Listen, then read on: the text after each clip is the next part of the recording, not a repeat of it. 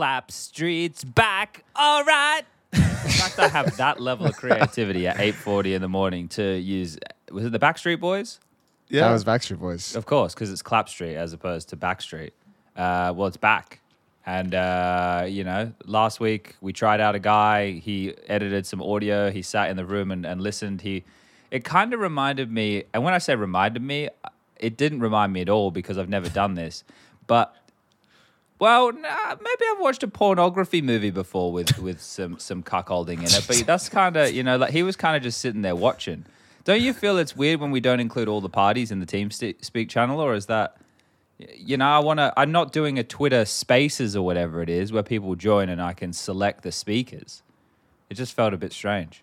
I see what you mean. Uh, I didn't get that impression at all, but now that you mention it, um, Do you think I he felt think I- cuckolded? I think he was loving it, man. He got a front row seat. all right. Well, He got it. that's Yeah, That's the main he was thing. like in the closet, man, unzipping his pants. He was having a good time with things. I was What going the to say hell? I did hope that He didn't even get a chair. you you, That you wasn't the started this case. metaphor. I just thought, I thought he'd get a chair. I didn't realize he was in the closet. I wonder where, where Chad was going with this, but you know, funny story about Backstreet Boys. Well, I don't know if it's a funny story. It's more of an embarrassing story, or maybe not. Is Backstreet Boys related to cuckolds at all, or is, is this like a bridge too far? I think, I was- think we've moved. I think we've moved on from that. Oh, I think. Janko got us past that. All right, that was no, it's nice, like Janko. so. When I was, what was it like? When let's I say- was a young boy, my father took me into the city is that still to Backstreet see a mu- No, that's is that Green Day? I have no idea who that I'm is. sorry, I thought I thought you were just energy. Boys? making No, it's, that up. it's great, man. I love it. Uh, Keep bringing sorry. the energy. You know, Sorry. we probably all sound a little bit different. I know I do. But when I was like 14, 15, I went uh, to like um, well college or it's like to the UK for a two week sort of uh, intensive language course, right? At one of these places doesn't matter, and they and they do like all kinds of activities, right? Um, you know, you could choose between whatever, uh, some sports. Was there rock some- climbing? no, No but rock basically right. everything except for that. and Alright. then there was obviously at the end of the thing, you're supposed to do a sort of a performance. You know, it was like separated. You know, boys and and girls, and the and the boys had to like do a sort of a performance of "I Want It That Way" by Backstreet Boys. Oh shit! Okay. So we all were like I wearing jeans and tank tops, white tank tops, and we Is were there doing, video like, of a da- this? Absolutely say, not. there has Absolutely to be video of this. because this was before like smartphones and all. That. So was this with shit. school? It was with school. Yeah, it was like So either St. it'd be an excursion, or something like that. it'd be an excursion, or it would be like considered No, because this was like, like, a camp. Yeah, like a camp basically. This, Which is weird because camping's usually associated with being in the outdoors. But we would go on some camps, but we wouldn't go like. It's crazy that your camp, you you guys are like, yeah, we're gonna go to the UK. In Australia, we'll go like, yeah, we're gonna go for like a four hour drive down to, Don't know. No, but it's like you know this English school I was going to. They had that um, offer, right? Like it was It was part of the relatively expensive at the time, so you could like pay for that. It was during the summer. It wasn't like a part of the. Oh, I see. It's like what my, my sister my sister did uh, Japanese lessons in school, and then as part of it, in a certain grade they got to, they actually went to Japan, and they did like they had like a fucking exchange student thing. I had a while of my life where there was just this Japanese girl living in my house as part of like this Ah, exchange. so that's where the anime love comes from. Well, that's the thing. I didn't even. I was at such a point in my life. Like I think because my sister's three years younger than me, right? And I think it, I had, was either finishing high school or I had just finished high school. So one of the two. So I had my own shit going on, and I was always just engrossed in Counter Strike. So I barely saw anybody in my life at that point. Anyway, I just know that there was a period of time. I forget her name. I wonder if my sister remembers her. name. Yeah, but come on, she must have been fucking stuck in the washer at least once. Bloody hell. Like I said, Yanka, I I was so like fucking busy with other shit, man. I was so just like at that time of life when I Oh, was in the teen sake. years, the obsession wasn't it wasn't with the women, it was just with the Counter Strike. I didn't really care about anything else to be honest. Chad, I don't think Hell there was yeah. ever a point in your life when you when you were obsessed by women, or actually when you were obsessed by anything other than Counter Strike. So I'm trying to think that there point of your life some is still going on.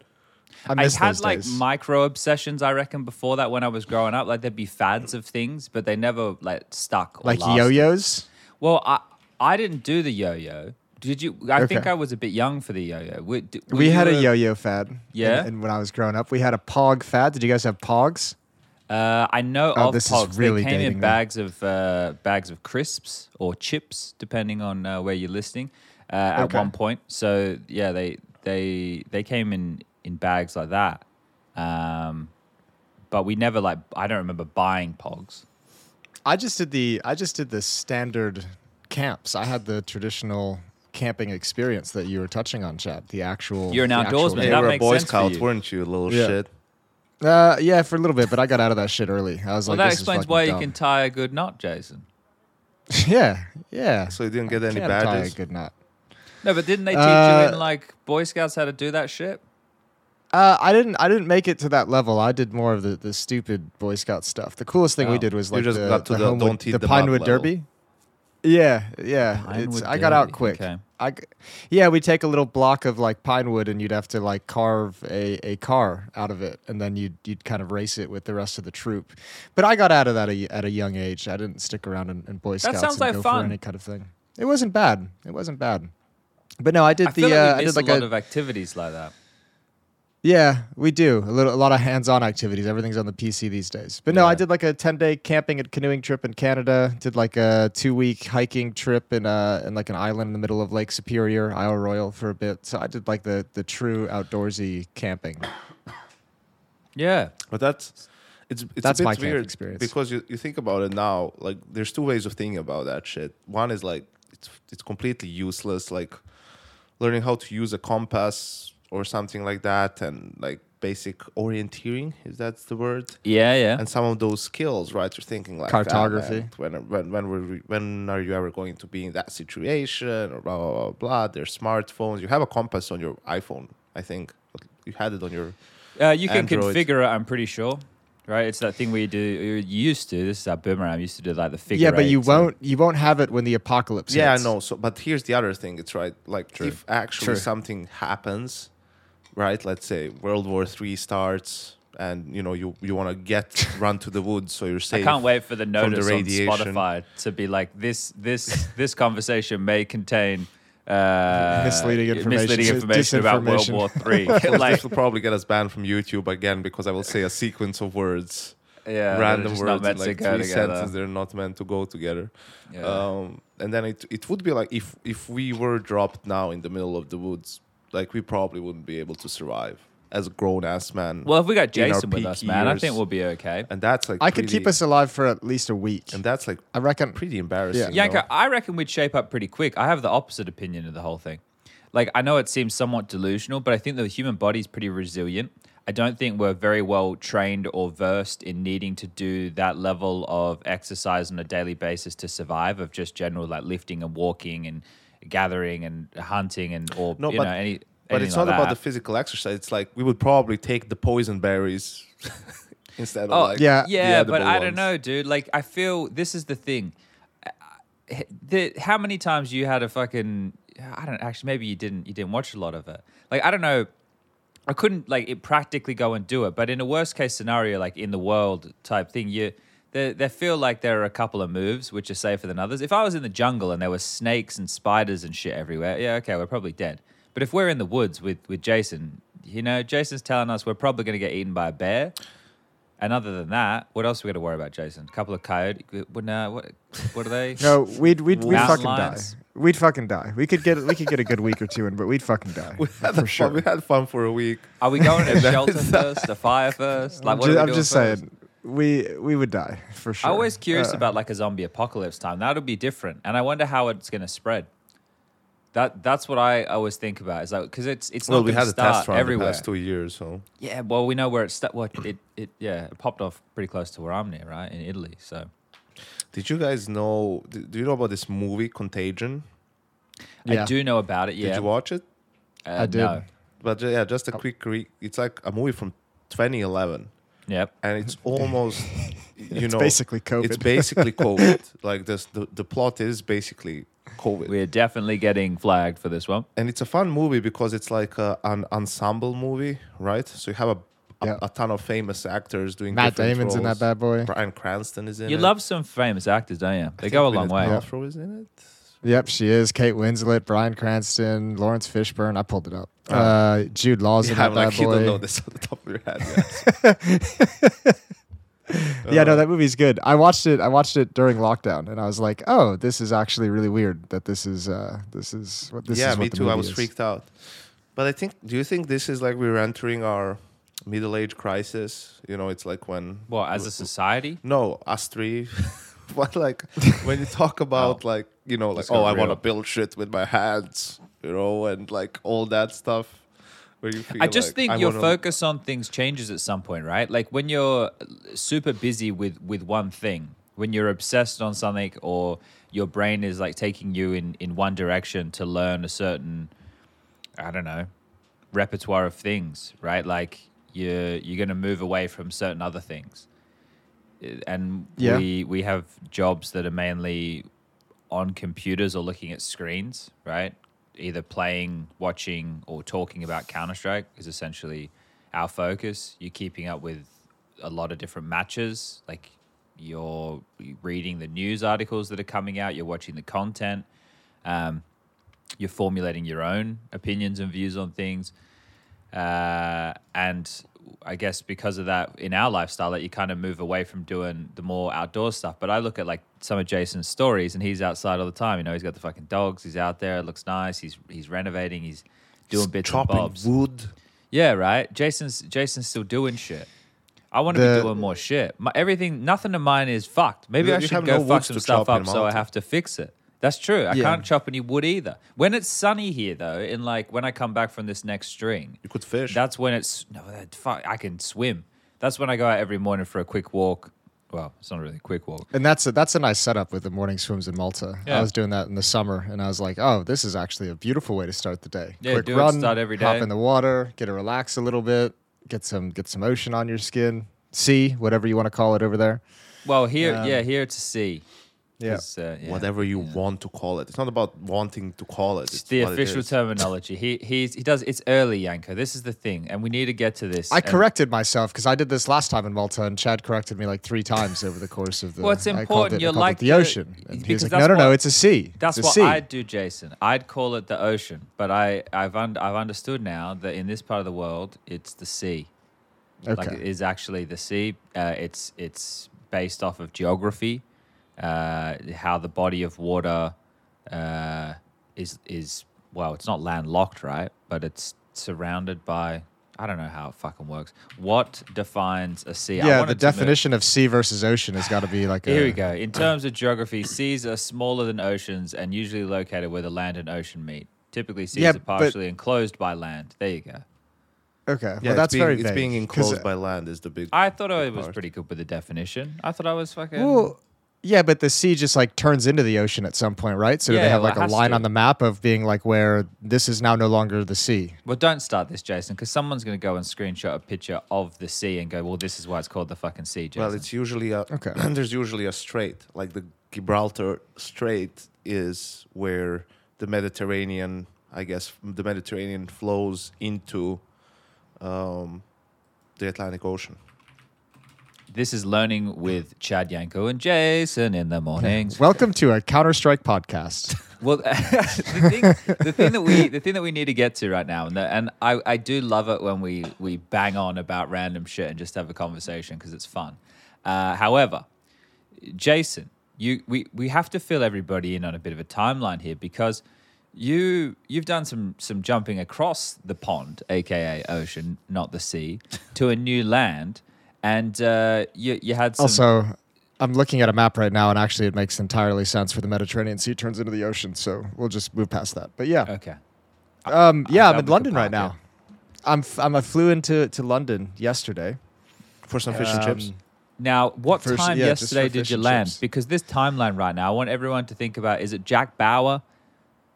Oh, I th- I'm talking about 24. yes. Jack Bauer, yeah. Okay, That's so an this amazing is show. I love Jason. Jack Bauer. Jason leaves home, uh, and then the the thing blinks, and it's, Give it's me the Jason keys. Bauer. There's a new character, Yeah. Jason. We've got Jason Rogaine and we've got Jason Bauer. Jason These are Bauer. two, That's not two bad. characters for some pro league skits.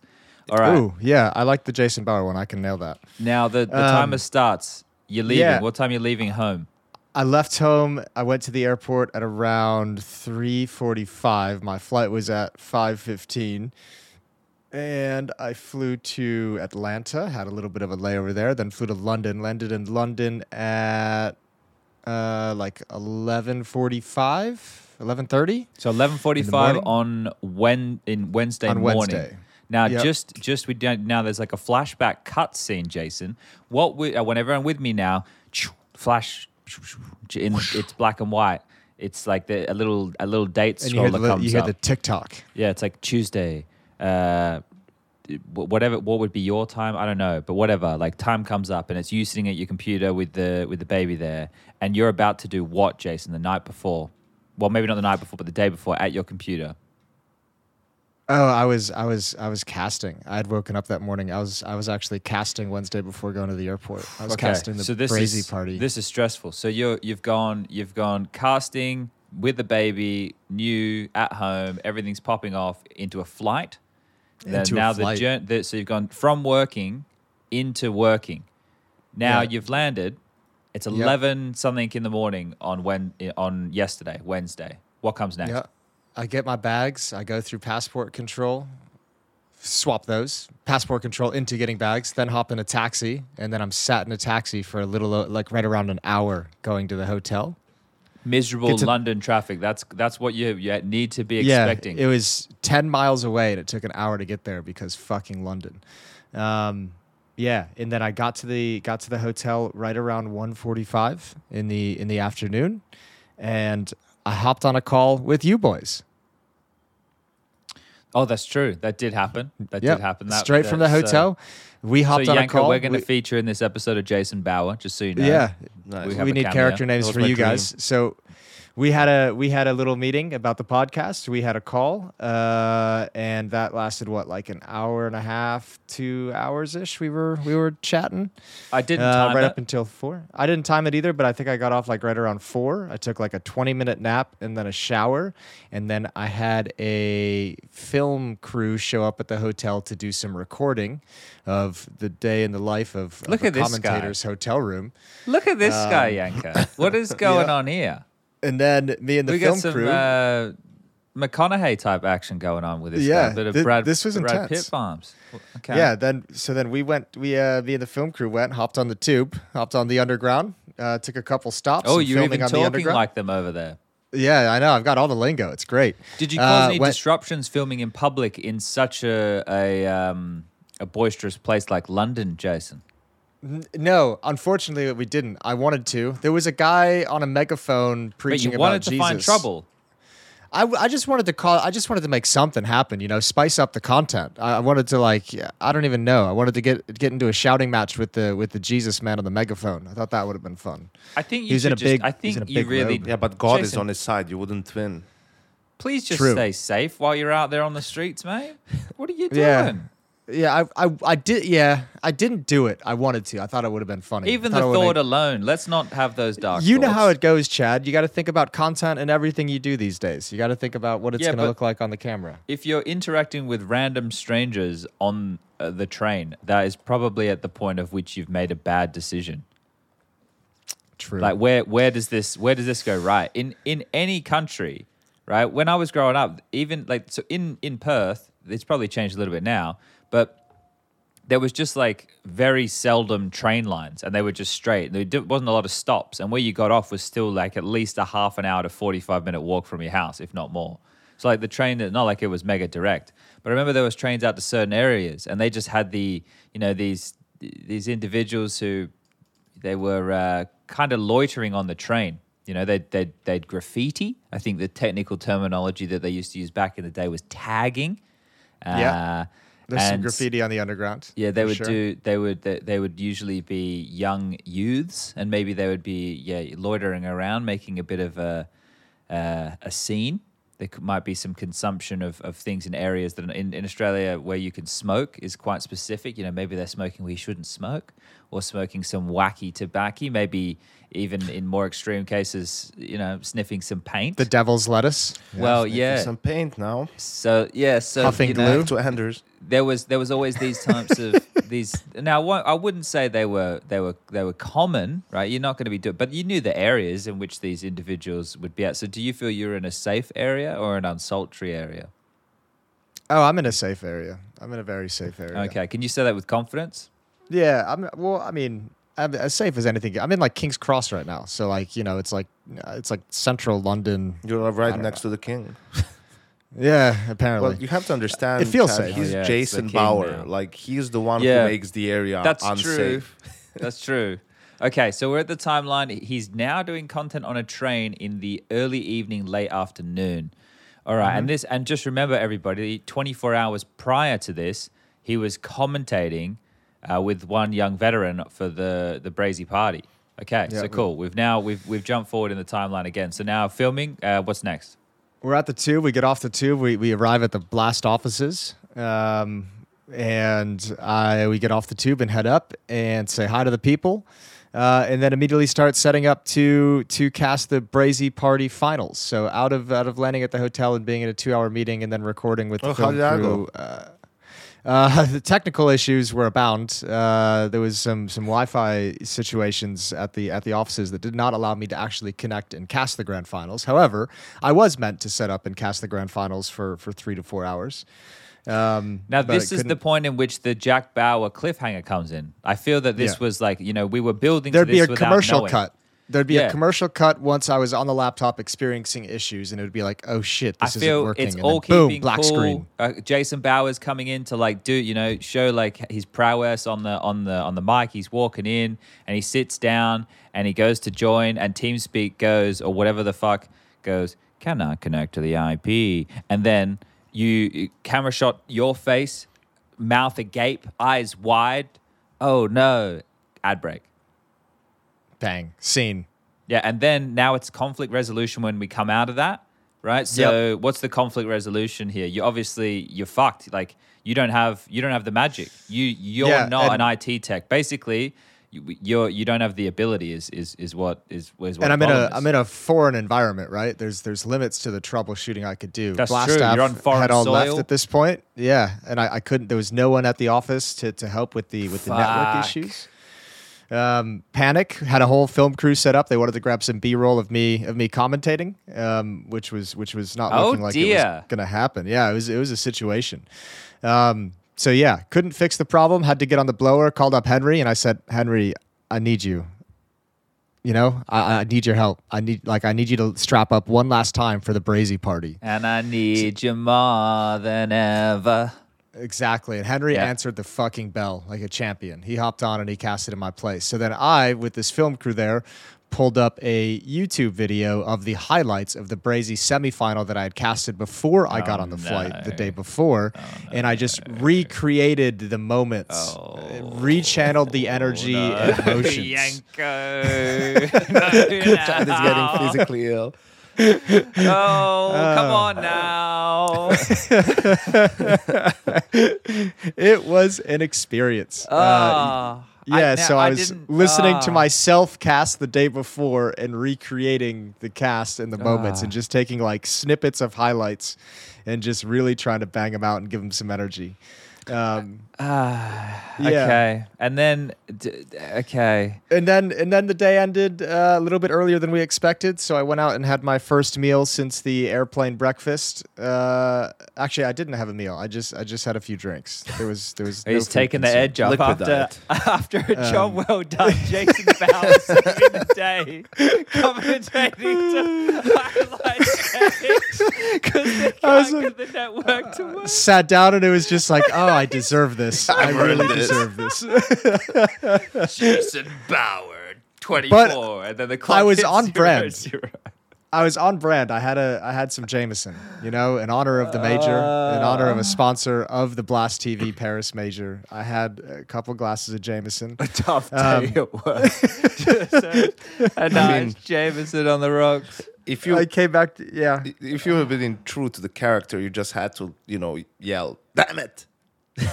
Yeah, exactly. Damn it. and then have a beer. And then, Um, but yeah, then I, I went and I passed out after a long day, and I set my alarm for six thirty this morning. Um, Well, this is the to, next to episode. do this podcast. the Yeah, this episode. is yeah, this is the next episode. yeah.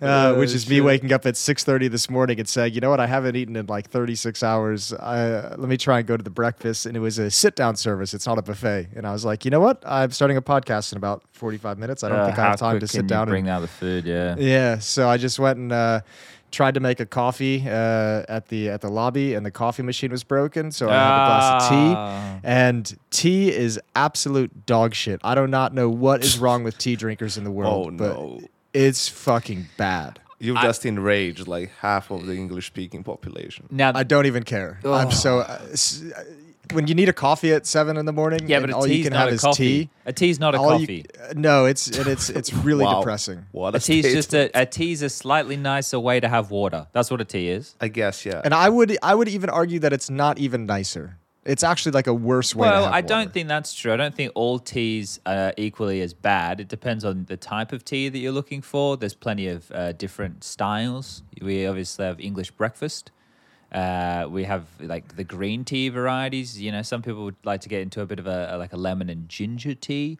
There's lots of Yeah, you know, when. I'm- when Tea's I'm casting- industry, Jason. when I'm casting, I can have like a lemon and ginger tea. You know, I'm fine with that. That, Well, that you've helps. just slandered all tea everywhere here. I, I'm not sure uh, if I'm- I'm a little angry. I'm a little cranky like you're this morning. cranky because yesterday you had to save the world with the with, with the staged casting, and today you have And to I be up at 7:30 in the morning to do a podcast because you you got more fucking recording to do, man. yeah, and you're then after busy, this you're a busy podcast, boy. we're gonna do about an hour and a half, two hour podcast, and then I immediately got to hop Well, you in the have to do another podcast. No, no, no. We're doing this podcast Oh. uh, till about like nine thirty, and then I hop in the shower, yeah, and yeah. then I got to go be at a studio at ten thirty, and I'll be recording for seven hours until five thirty. But that was the point of Um, this whole bit was to basically say that you have a hard out and that we can't we can't linger. Um, Okay, that's where we were going with this whole yeah, Jack Bauer. but I loved I loved the bit that it turned into. Uh, you played it along really well. I feel that we we built a bit of the drama, um, Yeah. and we we pulled off what was a highly successful first episode of Jason Bauer. Uh, and now we know where we're at. The hard That's the out. pilot. and We have the We've- hard out, so we have maybe just just over an hour remaining, uh, and it is on the eve eve eve or eve Eve of the major? yes. uh, I was just counting the eaves. I think maybe I even miscounted the eaves. But yeah, either, it might be like the third Eve. yeah, there's too, could be too many eaves. Well, th- I think Adam never had a problem with that. Ayo. uh, Oh no, this is some of our best work. the the Counter Strike, the fucking major, the Blast Paris, sorry, Blast TV Paris CS:GO major. G- g- Fucking, it's Before it's we happening. before we goes but before we go balls deep into this, I just want to remind everyone of the the blood oath we took in the previous episode. to to say to what was Ah, the, yes, what to was not talk? No- about the format. no and- format. I haven't no said anything about the conversation. format. I You know. I just want. I just want to bring it up as a reminder that let's you know keep that keep the steering wheel averted from those topics. I'm here to remind you that we have limited time, Jason. If you're going to waste fucking words on whatever that was, we're going to have real strife. Um, the fucking major. Did you guys see fucking this major. this um, HLTV coverage hub? Apparently, they had it for the last two majors as well. Only I only saw it for this one. It's fucking great. I, I don't. Know I don't people have think- seen this. It's I really, think- really nice. I don't think they had it like this nice and fancy. Yeah, Maybe Oh, they did. I think so. but as I well. don't think. I think it was just like more of like the standard HLTV look, but like a major landing page. I like the This look is of like this. a By the way, full-blown- for- yeah, this one looks clean For clean. the Yeah. listeners, it's hltv.org forward slash major, and you get this. It's really Fresh nice. yeah, But like um yesterday I spent a lot of time uh basically like most of my day just building out and going through different stuff around the major and the lead up to the major and like the event itself because normally when I look at these things I'm I'm more just focusing on um, like the Counter Strike. But I wanted to look into the things around it, like where's the venue in the city? What are the what are what are some of the restrictions for spectators coming in? How are people going to be able to watch at home? Like, what are the different ways that they could? What other ways can people be interactive, like the fantasy or doing the pick'ems and all that kind of stuff? So it's just looking at, into more general things, but still things that I thought were interesting or core to the things that I'm interested in to do with the major. And looking through a lot of the the there's so much information out there, man. Like there's so much shit to consume. People are putting stuff out there all the time. Blaster putting out some some articles in the lead up to the major. Like there's so many different ways that you can you can have that that um, simulator that the guy built, like major.ieb or whatever the fuck it is. I'll I'll get the URL Yeah. later. But the one where you can go and you can like simulate how uh, each stage is going to go. You can do fantasy on HLTV. You can do. They've even built their own pick'ems thing on HLTV. Um, you know, there, there's so there's so much going on.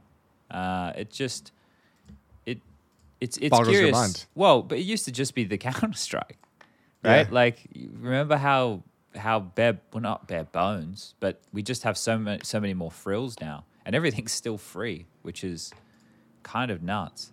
Um, I don't know what we want to talk about here exactly because for me the the narrative going into this major like where we are in the counter-strike competitive landscape as of april in 2023 is we have no clear world number one uh, we have a lot of teams who are equipped with the right pieces and are in striking distance to lift the major trophy um, we even have some some dark horse teams who, if the conditions are, are correct, could also be in that conversation.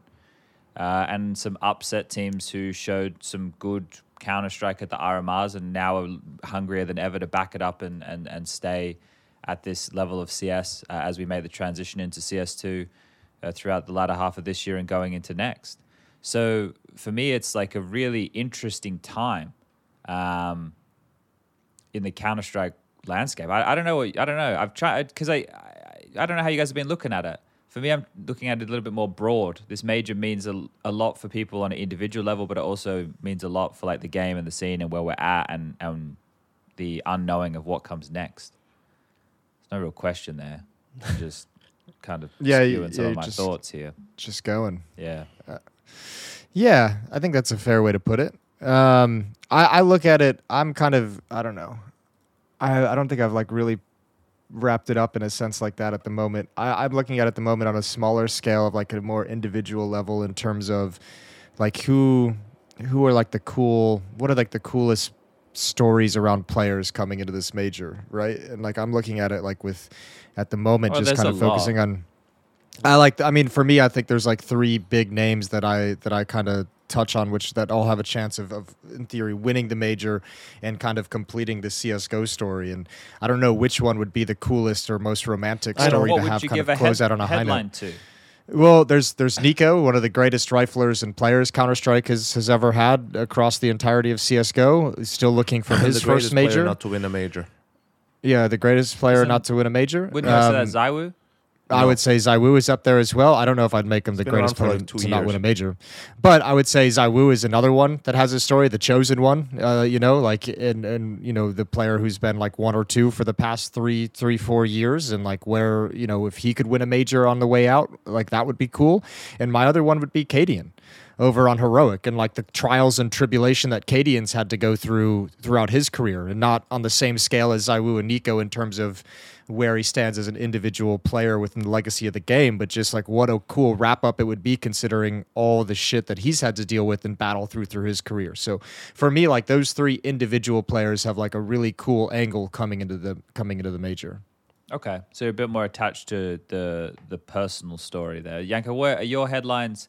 Like they could be anything, but what what are your headlines looking at? Because I think that's probably a good way to try and summarize some thoughts here. Because we can always get into the minutia of the type of Counter Strike and everything like that, or the the issues plaguing them. But there's normally you can normally summarize most of these these teams' identity with uh, with a with a headline. So what do what do you got? Um, I mean, it's it's pretty similar, unfortunately, right? Like it. it Well, what about what about like FaZe? Do you think it's like this is a, a breaking point for this roster of FaZe if they, you know, Like, or is this No. a free crack for FaZe because the pressure's off? Like, what wh- what is the headline for FaZe? Mm, I mean, it's a bit it's a bit tough. I, I don't think you know if they, let's say, don't make the playoffs. Even I'm not really sure they would make changes to the roster. I mean, they still just But we're, the, we're going into a new game. You know, like you, there'll probably be some speculation. Uh, like some of the older boys who are having like kids and stuff retiring. Like it's rain Well, I mean, that's- what's going on? You know, like there'll be those conversations. But I think that's like regardless of the major. Sure, like if they end up winning the major, then you're probably not going to see that. Uh, that that really lowers the chance of that happening because it you would feel a kind of silly. Or maybe that would be great. You know, maybe someone were carrying. He feels like a guy like he would go out with a bang, right? Like he wins the major and then he retires, or moves into coaching or something along those lines, right? Like go go off with a bang, go out with a bang. But um, yeah, I mean it's a it's a little bit of a strange one for a lot of these teams. I think over the course of the last couple of RMRs, because you had G two failing to qualify, now you have Cloud Nine, Astralis both times. VP. Think, yeah, VP, the defending champion, is not going to be there. Um, I think a lot of these teams have realized through that how they need to play these games, even best of ones, even against underdogs. Right? Um, you know, a, lot of people were quoting cadiaN's interview at the RMR where he's saying, you know, there's there's people here who are, you know, came here not to lose and not to screw up, and if that's your, you know, approach, you're already one step behind which I think really was eye opening for a lot of these top dogs, maybe in a sense, or at least for some of the players. So I think there's going to be less upsets actually at this uh, major because Okay. because okay. I think That's an interesting I claim. think the playing field is like more even, right? Like there's more good teams.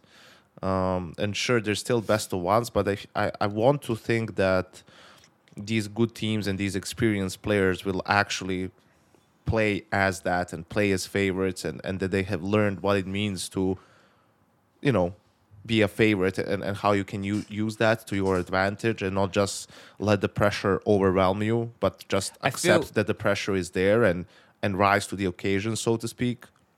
I feel that if we take a look right now, right, like if, if we look at the opening matches, the way it's worked out with some of it uh, has actually been beneficial. I would say, like the fact you get G two MongolZ as an opening game, but I think MongolZ are the higher seed in that situation. Or Monte right, like-. Right. Yeah. Like, and I think that's. I think like when I look at these matchups, I can make good narratives around them for where these teams are at coming into the uh, challenger stage. Right. FaZe Monte. Okay. Well, this here, I was also like looking at a bit of the veto stuff as well. I feel like this one's going to come down to like maybe Ancient or Mirage. Um, because like anyway, regardless, the veto shit's unimportant. That bores a lot of people. Uh, but you, you get um, it's not tournament formats; it's vetoes. Uh, Whatever you want today. Loophole. yeah, it's all right. I'll leave the vetoes alone. it's but I think it's a, it's like it'll show like kind of where FaZe is at coming into the the major against a, a an underdog team who's playing a lot of Counter Strike and performing pretty well, and it has a couple of really good like streaks on bogey maps right now. Like they have streaks on Ancient and Anubis right now, and they just play so much Counter Strike. Like their map. Uh, comparison is, is crazy. I mean, Boros they, are played really playing well. a game in, in 10 minutes. it's like 9.30 in the morning. They're playing CCT versus Havu. Yeah. So and Boros played really well, which I know is like um it's a double edged sword. Like he might not back up that performance and he might get countered. That was something that Striker brought up last night to do with Boros. Or um, the other side is maybe he is just fucking nuts and he and he pops off again and has a strong and it's a best of one, right? So um, it'd be a good good game if FaZe can you know just hold them back and, and put Monte away, or it'd be a nice like start of the major campaign for Monte if they can take a scalp like FaZe in a best of one opener. Like that game right there already, you know, I, I've got, I've got, I've, I'm excited about it. It's, it's going to be, it's a defining, it's a defining mat, like opening match because it's going to set the tone for how we expect their challenger stage to go. Right, that's normally what happens off the opening matches. Pain I. Fluxo, domestic, yeah. You don't yeah, know? I don't know if I don't know if it would set the tone because I mean I always come into these. Ex- I always You played to- two to be best honest, of ones in the first day, Jason. Right? Like it, it, sure, the Yeah, first I have game to has say to set the something, tone. though. I have to talk I- about something. yeah. Like I'm sorry, Jason. Go ahead. I Go on. It, well, it's just like I'm op- uh, I'm looking at this page, link the HLTV page, right? And I see that by the schedule, So if everything goes according to plan, not a single delay, technical Yeah. delay or anything of the sorts, the game last game is scheduled at 11 p.m. local time. Yeah, but they have allowed for an hour and a half between each game, though. Yeah, which is unnecessary, probably. But but if they're running accelerated schedule, um, then it might be okay. But I, I see what you're saying. If they run to these set times, and they're, So- they're- and you would expect delays, there there will be there will be issues. and like I I'm sure that for example you see NIP MOUZ is scheduled at 4 p.m. So I'm sure the winner slash loser of that game will play at 11. So you could plan a little bit ahead of time and give your team a later start, right? But it's also the major, so you know everyone's gonna be, you know, people are gonna struggle to sleep the night before anyway. They're gonna be up early at, at the practice room, you know, grinding deathmatch for 17 hours, right? Because everyone wants to be in, in top shape. But I think it's just unreasonable. You're only talking about the glamorous side, Janko. You're not talking about the, you know, having the nervous shits or not being able to find anything like nice to eat and feeling a bit hungry or the coffee tastes like dirt water. It's not what you're used to. Or it's tea. or it's tea. You know, that, that you, you only painted the glamorous side. Well, that's like if you're able to eat anything, which players might be, but coaches sometimes not so much. Um, but yeah, like Yeah. why isn't anyone like talking about it? You know, Blast used to hate me when I was a coach, and with a good reason is because I was always like.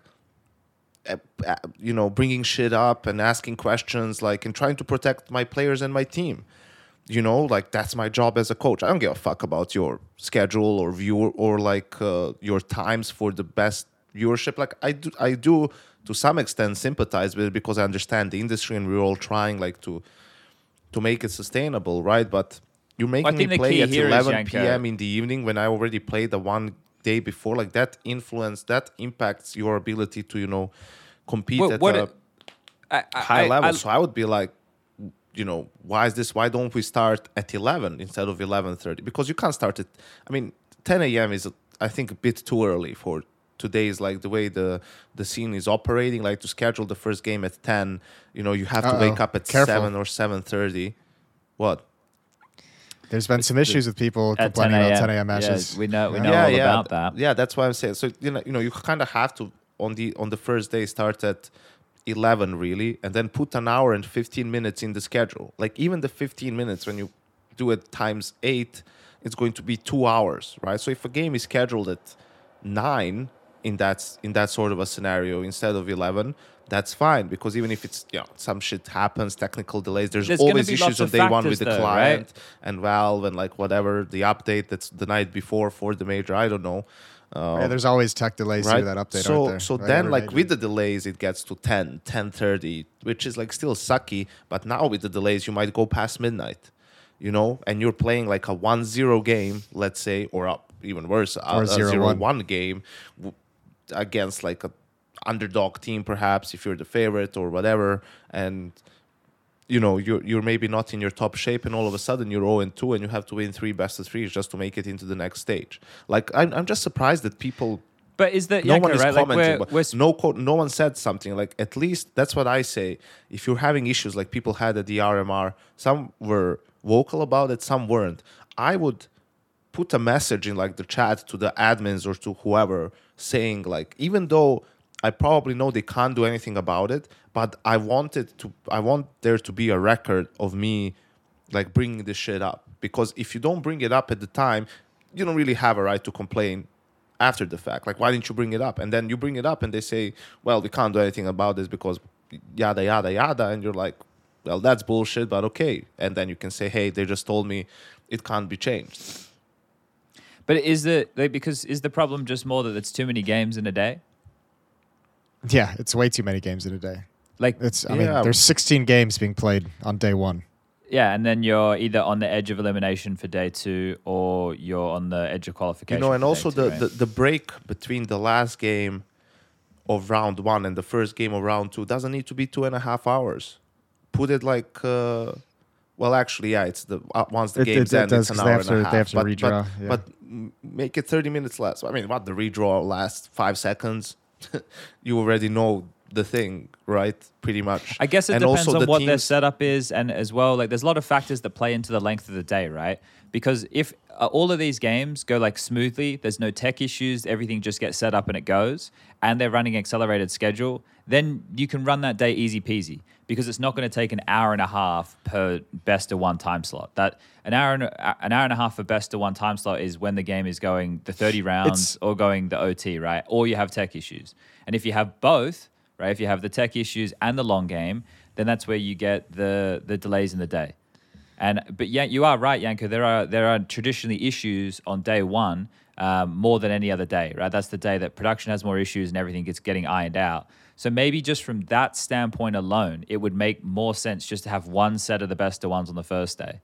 Uh, I, but that's the problem; they don't want to expand. But then you do a best of one and a best of three on the second day, right? Which you'd probably have you'd have to make it up somehow. Well, you do that regardless, but I mean, like for the same teams. He's, he's saying Yeah. adding adding f- Yeah, adding. listen, uh, to be honest, eight man, more best of with the format and the best of ones. oh, we've done it. We've walked into format. No, no, I'm, no. I'm just going to say like playing two best of ones on the same day. It adds a level of excitement, right? Like where a lot of teams, you know, you're like oh, it is pretty exciting. Grayhound yeah. is two and zero after like day one. What? How? Can they like, make it? Yeah, How did how did you, can they win now? You know, we had that with Bate, who was 2-0 in the best of ones, couldn't qualify for the major. We had ENCE zero and two make it into the major. Like it, it provides some nice narratives and provides a, a level of excitement.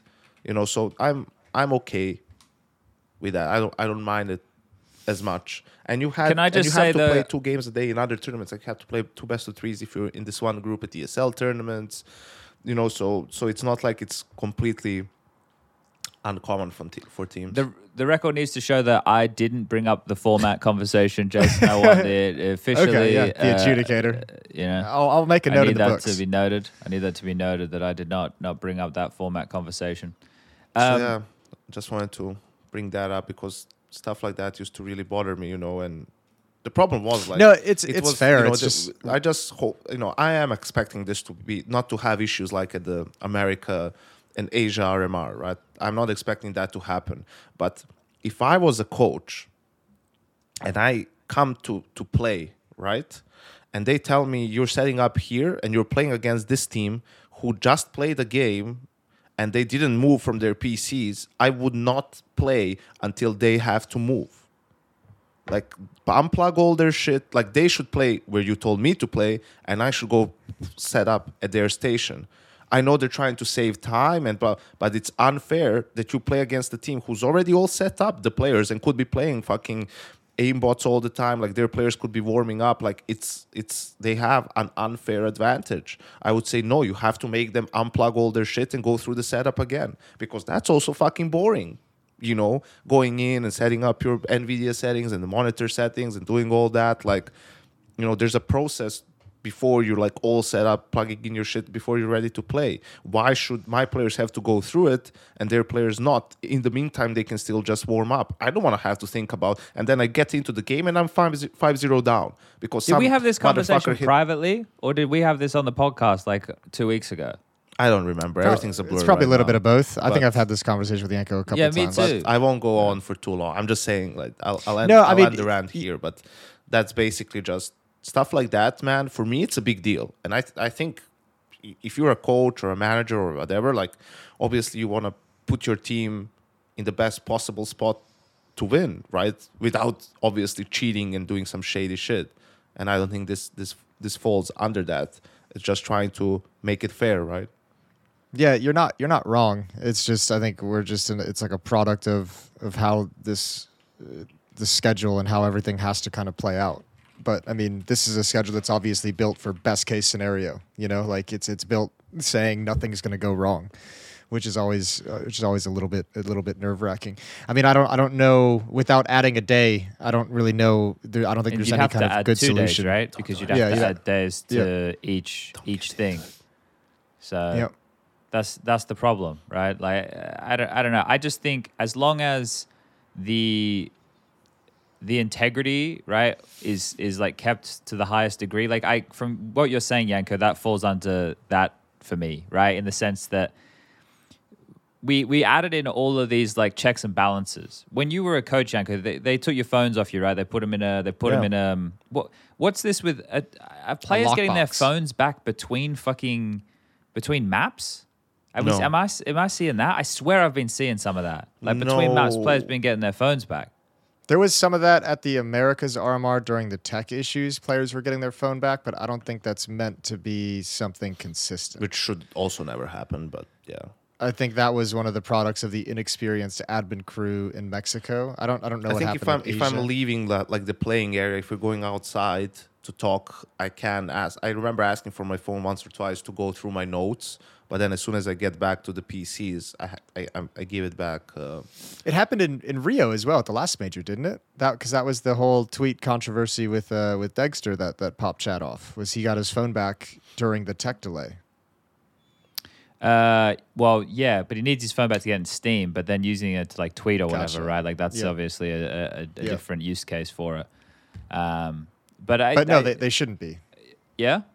Well, yeah, I, but there's like other things that that we have in place at these events as well that just need to make sure that they're up, upheld as well, right? Like not having any internet access to the PCs and just all of those things that play into all of this. And that's on the level that the people at home don't really see, right? Unless you go and you read the the rule book. Because I remember, like, um, I I don't know if this is still done. Um, I guess I can check it on GitHub if it's in the Valve rulebook. But like metal detectors, here we go. It is stage integrity. Equipment. The TO will prevent players from bringing any electronics, uh, pages, cell phones, etc., aside from permitted gaming peripherals, mouse, keyboard, etc., to the competition area by employing a metal detector security detail at the entrance. See, like that that stuff right there. We put these things in place so that the sanctity and purity of the match is is uh, kept to I its mean, dude, highest. right? DSL is taking This is taking like my watch, which is analog. Like so, they're really like you know. Yeah. Well, this here, this here is for this is the major one here. So I, I don't remember uh, if it's been when it's been done last. I, I don't know if I saw it. It's been done for a while now. They get they, there's not like an actual metal detector you walk through, but the players get the ha- the wands, right? Yeah, when they're when they're walking up on stage. I guess you'd probably yeah you would be doing it But, behind the um, stage, wouldn't you? How about some headlines for who's gonna fail? Who's gonna okay. fail? Who's gonna fuck up like the major? I don't like know. that. Who's gonna be this, this year's this year's FaZe? I don't really have that angle on any of the teams here. Obviously, someone is. There's going to be upsets, but No. the, the thing is, but like, what do we? Changes in what do we bet- a big fart from the North American squad. the thing, the thing with it is like a lot of that we're just So- kind of basing it on um like everything is just based off of recent form right there can be a little projection and speculation there's going to be different head-to-head matchups that are going to determine like how certain games are going to go but i don't know like i i'm not looking at any at anybody here and going yeah these guys are just going to fail like i think everybody has different levels of success. So for like teams like G2 and FaZe, well, for them not making it to the playoffs, that would be probably considered a failure, right? But for somebody like Grayhound, winning a game or two and being on the edge of making it to Legends uh, and maybe not and just missing is probably still, as sad as it sounds, a win, right? Like it's a small win, but it's considering how bad things have been going. It well, it, it, it's it's better than where they're at. For NIP to make it to the legend stage, that'll feel like par for the course for the team, right? But um, you're probably wanting them to go a bit further and be a little bit more competitive. Will they? Uh, the the jury's still out on that, right? I think this could be like a defining tournament for MOUZ if they have another another bit of a stinker. Um, if they if they struggle again, I think that maybe you could expect some stuff going over the the MOUZ camp. I, I don't know. I've kind of fallen fallen out of favor with with MOUZ in recent times. They just don't seem to do it for me. It's just they're they're not on the rise, right? Like we they had like that grace period we were kind of trying to figure out what their ceiling is. It's kind of like the the yeah, like I've now had you different kind periods of know. with them though. They were like in the beginning, it was like okay, so they tried to play like a certain style. Then uh, they they seemed very like default heavy when they had some of these younger kids coming in in the beginning. I was like, all right, fair enough. They're just gonna, you know, get them through the the basic levels of understanding of how they want to deploy these defaults and all the reactions off of it. Then they changed things up a bit. Um, then they changed a player. Right, there's obviously the whole xertioN situation and then they had some like decent runs, but nothing nothing crazy, like nothing that we're really we're really getting too excited about. I don't know. Is that harsh? Yeah, Am I being mean? No, MOUZ is a little bit of a weird one for me too. Um, Yeah, but I mean, I, I have them. I would. I think anything less than playoffs for them is is a failure. To be honest with you, I think playoffs at the last major. I think with their expectations, I think it should be top eight for sure. I don't know if I. I'm not putting them as any kind of a lock, but I mean that's a team that that I think that the goal has to be a deep run into the playoffs. There's just so many teams here, though. The only teams that we're missing who are in the top 10 are Cloud9 and VP. And then the only other big name teams in my mind that we're missing are Big, Astralis, and Spirit. Outside of that, the major's not missing. That's a lot of names, I know, but that we have basically all the top dogs here. It's just, it's one of these events that I'm going into and I'm looking at, and obviously it's all exciting. It's a major, everything, it's going to be great. It always is. But it, it, I don't know. The more I'm thinking about it, the the weirder the vibe is. I, I think is I said this last night on HLTV confirmed that do you guys think this is a harsh sentiment? And it's not meant to be. Like I, I understand that the play style that these teams are running, um, that it has a place and that it makes sense and that it, it is good sound Counter Strike. But not having like slow VP uh, and Cloud Nine at the major, do you think that's going to change the the viewing experience of obviously of matches that they'd be in? But I wonder how much of an impact that's going to have in the overall uh, Counter Strike we watch. If it's going to be a bit of a tone shift. I'm not. I don't think the Cloud Nine not being there is that that huge of a deal in that sense. I think VP is the really the really hard one, or the one that really kind of changes point. things. Yeah, I VP think- well, wasn't and, playing and also so I mean the like, major. And, Like, but also not, like not VP. as much as after the change, and not as much as Cloud Nine, and that's why they won the major. I feel like VP was is a team more than any other team that like forced teams to play into their play style, into that uncomfortable, slow, creepy pace that like teams were really uncomfortable with it. Like I, I don't think teams I don't Cloud Nine did never gave me off that same vibe. VP more than anyone was like, we win because we force you to play our game. The problem also So for, without for them. those teams wasn't their Just the T side as much as their CT side. It was the saves. yeah, Yeah. The sa- the saves is the is the killer, right? Like that's the I think that, that's though the thing that adds a lot of time to games. something that I think some teams make a mistake of. Like I'm, I, I saw that graphic with like maps played in 2023 by teams attending the major, and Monte, which is like the highest team with 163 maps, they have four times more maps played than MOUZ, which is the lowest team with 34 maps this year, and that's a mistake from MOUZ, to be honest, to not play That's a lot of- more that's I think they should have played in more online shit. Absolutely. A team like MOUZ 100% because their players are inexperienced to begin with. you know, like they just need more reps against anyone. I'm sure they, they didn't expect to go out so early in Rio and where also in Katowice they also didn't like do that great. Um, in in Pro League they went out in the first round of playoffs, I think the first playoff game they played or maybe the second one. So I'm sure they expected to maybe have a, a bit more games at some of these tournaments, but when that doesn't happen, I think you know you should play some of these tournaments, whether it's Brazy or any of the these like online tournaments. On one side, like the prize pools are up in these tournaments, so you might win some nice little extra cash for yourself. Nice for But- Cloud Nine now. What's that? Three hundred grand or something in a couple of weeks with online tournaments. Yeah, between the Yeah. Bad Boom thing Well, they and got, Brazy, what, it's like 300k. 130,000 pretty for much. winning and or the some- and the some first, shit like And the first place for Katowice and Cologne is 400k. So, you know, you basically made close to that in a couple of online tournaments. Yeah. But I think it also, you know, you get official reps, and I'll tell you from, you know, doing this Brazy tournament. th- sorry about that. That's all right. That's a, that that. sounded like a very nice motor motor song. call. fucking idiot. Um, but you get uh, like the Counter Strike is obviously not the same as on LAN. Like it's it's more messy and and whatnot. But it's still like probably get better pl- practice than in actual scrims. That's true. Uh, so you learn more. I feel like, and also playing against some of these underdog teams, man. Especially when it comes to the major, you need to know how to play against a team like Gamer Legion or Apeks or Monte, right? Or One Win or oh, he's coming back. They made a f- U-turn. All right. That's all right. It's, you know, so- it's it's a it's an early morning alarm. Yeah, it's like you're doing this at 10 a.m. You piece of shit. Um, but yeah, I feel like it would benefit some of these teams to do it. Sure. Also for young teams, especially like I see, you know, G2 is not far off. Only eight maps more than than MOUZ, but you know, And they've won Katowice.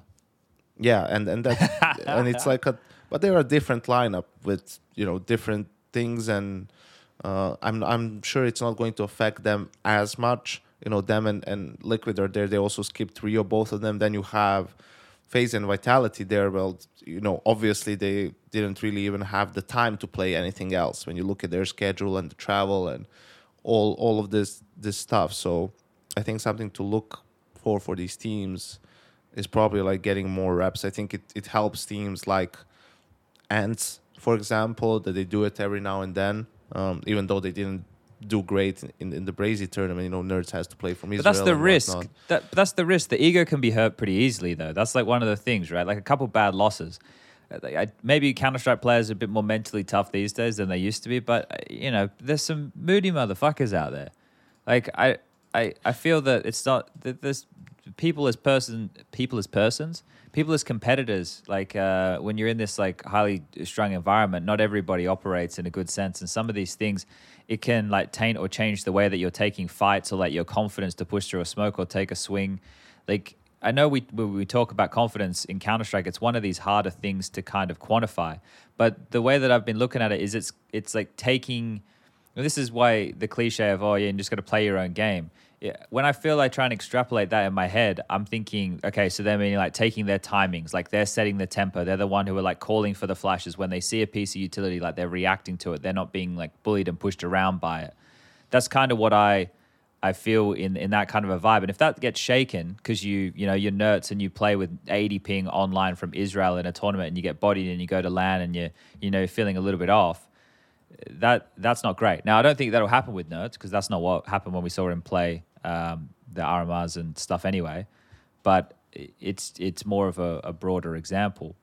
I do, are players, do you think players are still like that today? That they can still get shaken that easily? Yeah, absolutely. I think I think they they can easily be a mess. And I mean, I think more than anything, I think that there's just the, the team, the team environment. I think is the biggest thing. Like I think teams that come in shaky after a loss or not all that confident, like that's when you see most. Th- those are the teams where you see like the individual collapses because the mood in the environment, the mood in the team, the environment in the team isn't set up in a way to like sustain individual people through those kind of tough stretches. And I think that's more when you see players kind of collapse. Isn't necessarily that they're weak individually. It's that the vibe within the team is so poor that there's not anything to kind of hold them up emotionally through a tough stretch of a match or of a series. Yeah, this is what makes it difficult, right? Because if you go in like with the way that you would traditionally approach a game, there's a, this guy like more often than not is going to find you this like opening kill in this strat or in this round, or you know your AWP's going to find that opening. He's going to win that that opening exchange or whatever. When that doesn't happen, is where like you need to start finding other options, or you know like that. The, And it's it's it goes easy, a lot I of different think, ways.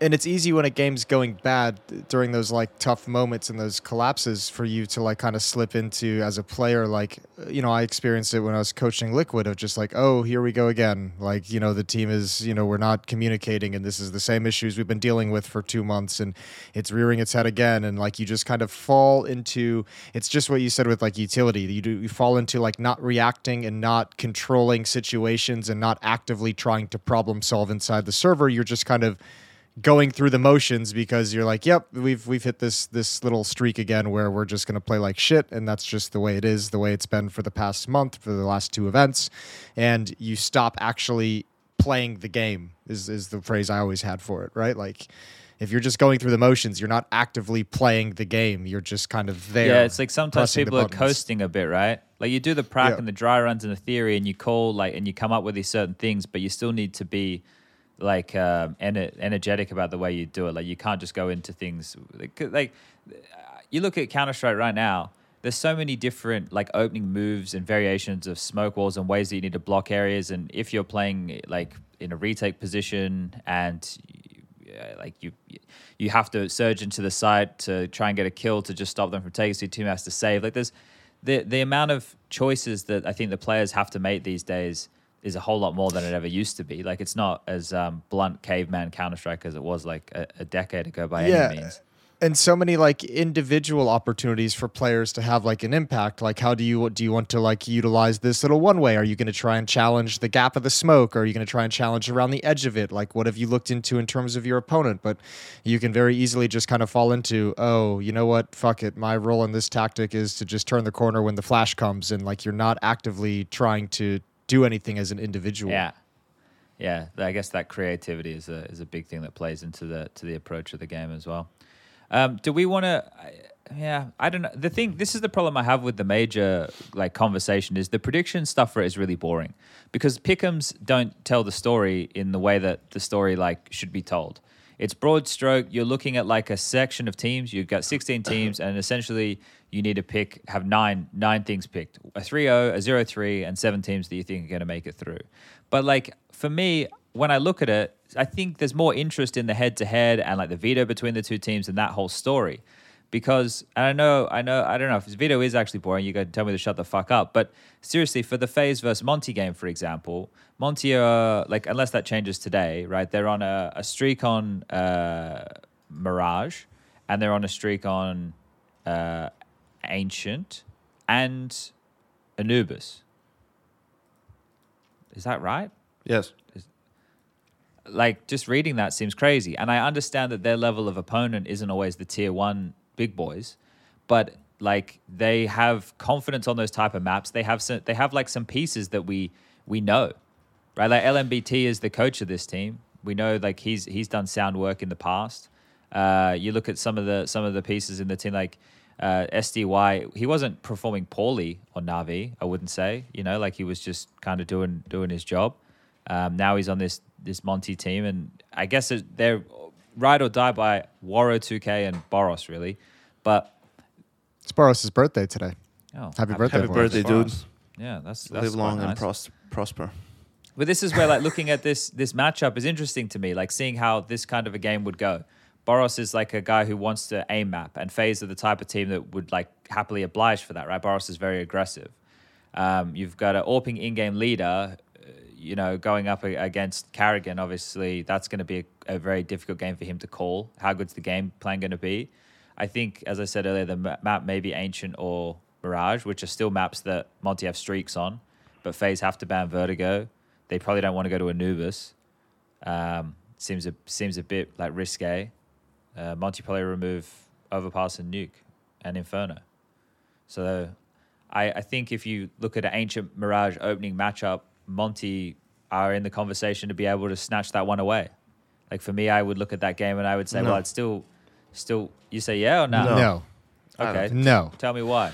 I think like well because I feel like FaZe will be pretty good at this at this major, but I also think you know a team like Monte obviously playing a lot of games has its drawbacks too.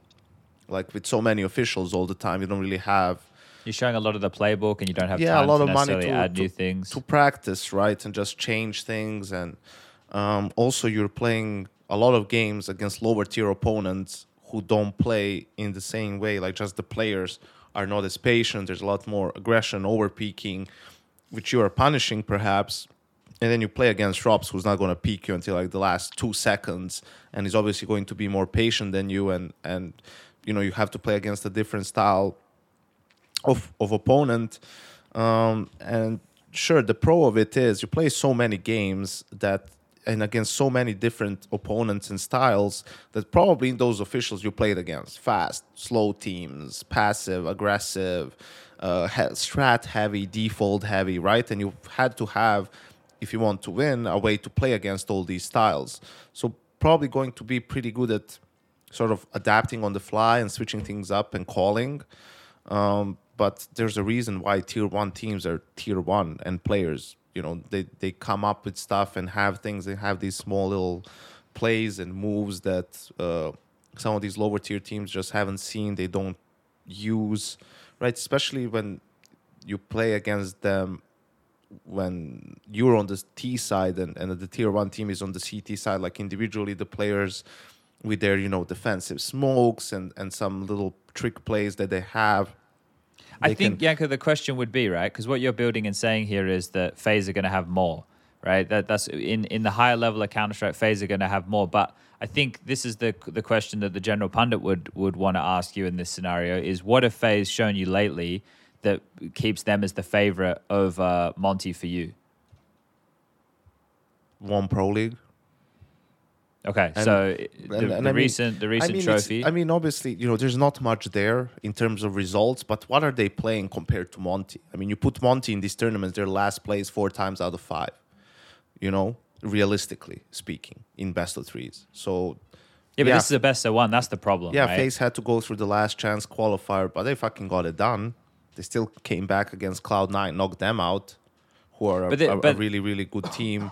Uh, lifted the trophy in uh, Pro League, and sure, Rio was a, a stumble, but they lost to Vitality in the end, who won the whole tournament. And this was after everything at, at uh, the RMR, and we've heard from Twistzz, I like how exhausted he is and whatnot. And they're also fucking phased, dude. you know. I think I think too. Like this, I saw a tweet this morning. I'm trying to find. out. I Uh, can't remember give who me- put no, it wait, out. Give me, give, you tell me why do you think SDY and uh, fucking Dem Demq and Krasnal are going to beat Rain, ropz, and broky? It's up to you to make that argument, not for me to tell you why FaZe will beat Monte. Well, I don't I don't think Monte will win, but I think that Monte have a pretty good chance to win. Right? Like I think that it's not Who has a higher chance cut. to win? He's hyping up the game, Thanks. Janko. He's trying to make you. Yeah, he's but trying we're to make not on it a feel like fucking this is a close broadcast, affair. You know, No, but I, but but but I, d- I think that I think that it matters how like close it's going to be, and the fact that it like I think Monte have a chance to win. That's what I'm saying. Like if they play if they play a map like Mirage, you're playing against a team who's just got like just reps on this map. Who's just playing all the time. These this is one of the factors of this. I understand that they don't have the uh, same experience level uh, uh, and whatnot, but the stakes of this, I, I assume it's just going to be like the normal booths for groups, right? Like I literally have no idea what anything at the major is going to look like. But normally in these type of stages, it's not like a there's not a stage or anything. It's just yeah, of course, the, um, the pressure is on FaZe in that matchup. Yes, and then when I look at it being ancient or Mirage, uh, which are maps that Monte, I know as you're saying, like you, they're playing against lower caliber opponents, but it's maps that they're going with a lot of confidence in, and the play style of the way that these two teams could match up in terms of you know having some strong individual riflers. Uh, it could be one of those explosive, more mid-roundy, clutch-heavy types of games. Which, if it gets there, that's where I'm going to start to favor FaZe. Right? They should be better in the clutch. They should be better to to close out the the three v threes or the three v twos. Like those are the situations that they want to put themselves in. But I think that like with the with the work and the hunger of a team like Monte and some of the potential of the players, that it's like a 60-40 game. It's Ooh, a 75 25 game, dude. Well, we're, we're allowed to disagree, but of course. No, I no think- Of Of course we are. I think that like the it's it's definitely not the future's not clear for FaZe. They don't come in with like a clean slate going this is just like strong FaZe because it's not. This is a FaZe that right winning winning pro league and then having a hard time at the at the RMRs, right? Like they they almost didn't make it to the major. They almost did a G2 or what is now known as a Cloud9. That that's a, a possibility that we almost live in, right? So there's not a lot of strength in the FaZe name as of right now, right? But Yeah, there's not the same fear as there was like going into Rio last year. no, like I don't look at a, I don't look at any of these teams like giants that can't be toppled. It's the same with Vitality. It's the same with G two. Like I think if you put those two names up against Monte, I'm giving you the same type of a conversation. But then I think if you put like a Monte up against, I don't know, like a Navi or a Cloud Nine, they probably have a harder time. I think they just like would would have a more difficult time in a matchup like that. I mean, Yeah, I'd say that for uh, every team. Of course, anyone can beat anyone. to be fair, I'm looking at this here. They beat Monte beat Cloud Nine at the fucking RMRs. So just take it all back. They beat him on Mirage. So they best of one on Mirage, 16-9. nine. Yeah, 16-9. Yeah, So that ain't bad. cloud nine. Now you're coming Whenever around, You Janko. have expectations that disappoint you. Whenever you don't have expectations, they surprise you. Like that's just. I- Cloud9, I love the arc that- I love the arc that Janko is coming around on Cloud Nine finally. Finally, over What the do you mean? month. he had his whole girlfriend situation. Uh. Where he was like, he was like, you know, I think they're actually in a, in a pretty good place right now. They're going to be coming around. I think they're figuring it out how to kind of deliver these big moments, and then they've just shit the bed at the RMR. Yeah, but that's the thing, you know. That's that's the thing. No, it's like she's still a psycho. Like you, you, you can't kill crazy. Yep. You're like, yep. Oh, I'm reminded why I didn't want to be with her in the first place. Fucking hell. and now they won Brazy Party. So Yeah. And then they win Brazy Party. They So won trust three me, I've hundred thousand dollars changed, in like the last you know, month. It's a different hair color. It's not pink anymore. It's blue. Yeah, Uh, but what- I mean, I get what you're saying, Chad. It's just like mm, I don't know. I just there, there's a reason why these teams are better than them, and the reason why upsets happen a lot of the times is because favorite teams don't play up to their level. They start playing like shit. They do inexplicable things in games, and one of the biggest problem is you know FaZe plays against and FaZe would play against Monte as if they're playing Navi. Monte is not fucking Navi, and you need to be aware of that coming into the matchup. How these teams, how these players will will act in the clutches. That they will probably over you in a clutch, in a post plant, right? The guy will search for the kills. You know, or they won't be as patient, or whatever it is that you think about this team. Or it's a- if it's a- Unexpected If it's a different lineup, they might be overly patient and too slow, and you just need to sort of bully them a little bit in those after plants and go for a faster retake. I mean, that's why what Cloud9 was doing to Vitality on Inferno in Rio on the CT side, which is not Cloud9 style, and Vitality was pretty surprised by it, and that's what pretty much won Cloud9 Inferno. You know, just just that little you know change in their approach. So that that's why I'm saying I think I'm hoping that these teams have seen that by now and felt it on their own skin and will come into the games and say, hey, we don't want a repeat of this game or that game. And they're going to be, be prepared better for some of these matchups. And if that's the case, if FaZe plays their B game, right? Maybe even C plus game, but let's say B minus game against Monte, it's like 16 9, 16 10 you know, unless Monte is playing like the best CS of their life, then it's an overtime win for FaZe. That's how it's supposed to be. In theory. Yes. Of Yeah, well, I mean- 16-2 in the end. I'm I'm interested. It's so interesting that you're taking such a hard line. Like I think that's so curious. Like you're you're basing it off of pedigree and them showing up, which recent history doesn't tell us. Like I find that like this is why it's easy for me to sit here and go, yeah, like 60-40, because what about like I know how good FaZe can be, but what have they done? Like I, Pro League was a month ago now. Like that's a that's a, a long time ago in in Counter Strike. Like G two winning Katowice, that that factors into like the longer conversation as with these contender names, right? Like the teams who have picked up trophies in the last six plus months. Those are those are the teams who like we're talking as contenders going into this because we have so many different splits of teams. But it's like I, I don't know. I feel that these teams like Nine, like Monte, they came through and they they qualified and they beat some like decent names. So and in this environment, I, I think that they're they're favored. So it's it's when I say favored, uh, I mean they have favorable conditions for them to be able to to succeed. Um, I don't think they're favored to win the, the the matchups. They're still the underdogs, um, but they have favorable conditions to be able to pull off that upset. But you just have like a hard line that you think FaZe will just take them to school. yeah. Like what? Where? Where does? I, I don't know. I guess you you can't really. It's kind of like a blind faith Uh, because the confidence for it. it's not, like, a- it's you- not you- blind faith, but you're looking at the last three months. I'm looking at the last five years. you know, for example, right? Like, But what's? I, don't can't- understand. Boros, yeah, he's playing great. He's not fucking twists. But I, we already know like He can be- upsets he's- majors pro- happen, right? Like this is why it's such a such like I'm having a hard time with the with the hard line I know, but why do the why do the upsets happen? Because teams teams lose. Why do they lose? Why do favorites Well, lose there's a lot- underdogs? there's a lot of- there's a lot of factors. If you look at the underlying reasons for it, I don't think those things will factor in as much this time around as they did the previous couple of majors. What this could is age there? so poorly for you though, Janko? Yeah, I don't care. It's my opinion, dude. Like I'm not I'm not here to give like a hot take or anything. I know, Like, but it's not some bedded in any like statistically, some- science. Some some, it's better bedded in like happen. religion. There's like no science to like what you're saying. It's all it's all like faith. Yeah, but there's And- also but that that's the same thing that you're saying. It's all based off faith. What you're going the- to the tell me that Monte's, history- Monte's got more reps Monte's recent history, result right? against Evil Geniuses, Nexus, Astralis Talent, iNation, Big Academy, LDLC. Uh, now you have like Force Cloud9 ends from the from the RMR, Spirit Academy, Big Academy, Ecstatic, Chapito, Honoris. Uh, there's a win against nine there in a best of five. One win, Saw, Paloma, Apeks, Spirit Academy, Sangal, Apeks, Heat. These are the heavy hitters that, that's but they giving you beat confidence. ENCE Cloud Nine. All right. Cloud9. We all think Cloud Nine should be at the major, right? Yeah, man, but Cloud9 is also known to choke.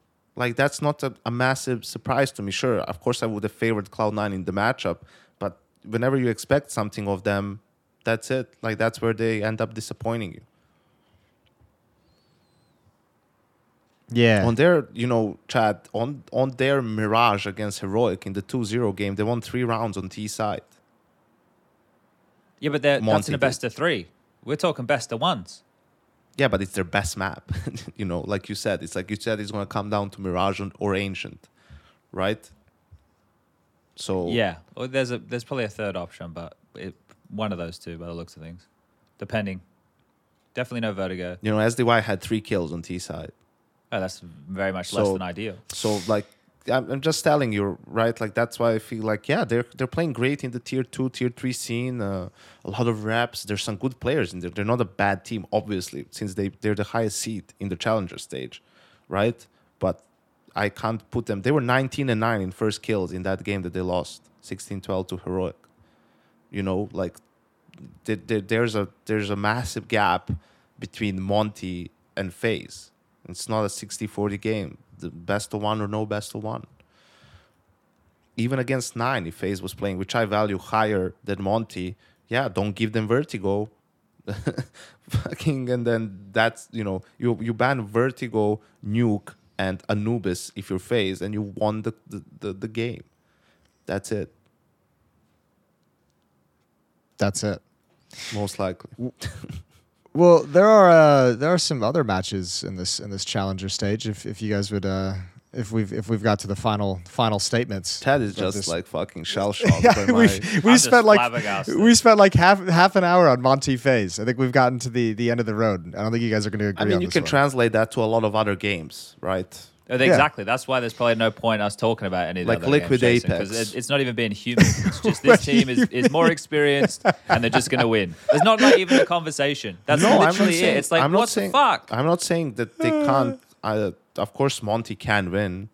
They they can absolutely beat beat. Wh- Why are we? Why are they even here? Let's just like get them out of the event. Like, there's no point even having them here. Like, what? what I'm are not we? saying What that. are we talking about? I'm Like, not saying we- that. I'm just saying that FaZe is a bigger favorite in the matchup than FaZe are the lowest seeded team that had to think. qualify through a last chance qualifier. or- That's that's the only So thing in recent dude? history It's we have to talk about, other than FaZe bombing out of Rio and saying we're tired. who do you think has higher chances to win the thing, FaZe or Monte? FaZe, but when we're breaking it down into best of one games, the opening game of the you're not you're basically painting this in like a vacuum. In a vacuum, No, you're also FaZe talking, should win, of Chad, course. You're talking about but the, we're not in a vacuum. Okay, so it's an opening game where FaZe has been boot camping for a week. They know what you know about the veto, right? They can heavily prepare for this game. You think Monte's going to prepare better for the game than FaZe? well, I'd hope not. Have a better plan? I still have favorite. Do you think they have better to players? win, Janko. But the point is, there's still a chance they can lose. Yeah, there is a chance. I think it's smaller than you think it is. That's the the only difference. That's fine by that's fine for me, Chad. It's fine that we're disagreeing on this. I don't need to convert you, and you don't This need to so convert insane. me. Like it's just, I don't see a problem here, man. Like No, but it, it Uh. makes like the conversation. If you just when when we initially brought this up, and you're it was just no.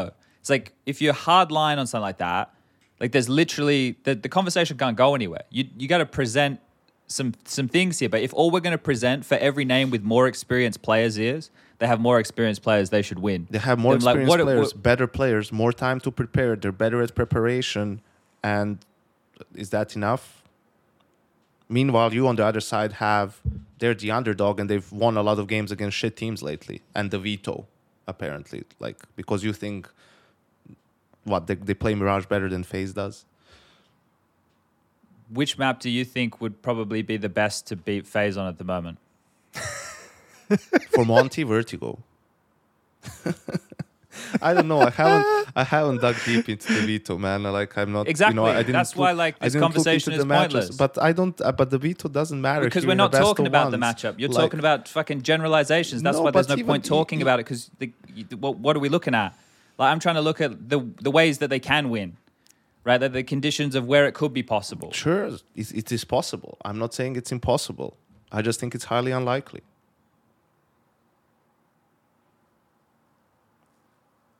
Burp, burp. I'm trying to imitate crickets here. But Yeah, I know. I'm trying to find a way. Jason, what's way to your? go. You have any thoughts on anything about all in life? I, I know. I, I've was been letting you guys duke this one out.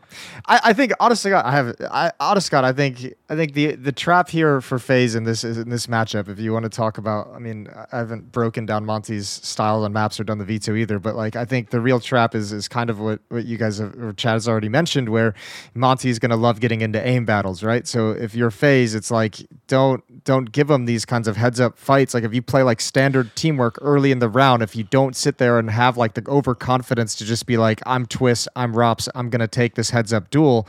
I think if you if you're FaZe Why and you just like man? Like this is only the, this is the way you look at it. Like this is like it, can be one of two ways, right? If you feel like that Monte is so one dimensional that that's the only way they can win games is out aiming you, then maybe you consider that like about changing stuff so you don't allow them that. But you can't change who you are.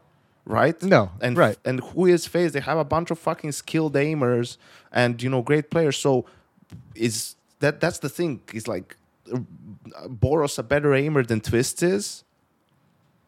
I think you throw the- how many you players can- are better aimers than Twistzz? Let's fucking go I- I and mean- have an aim battle against Twistzz and Rain, dude, and see how that goes for you.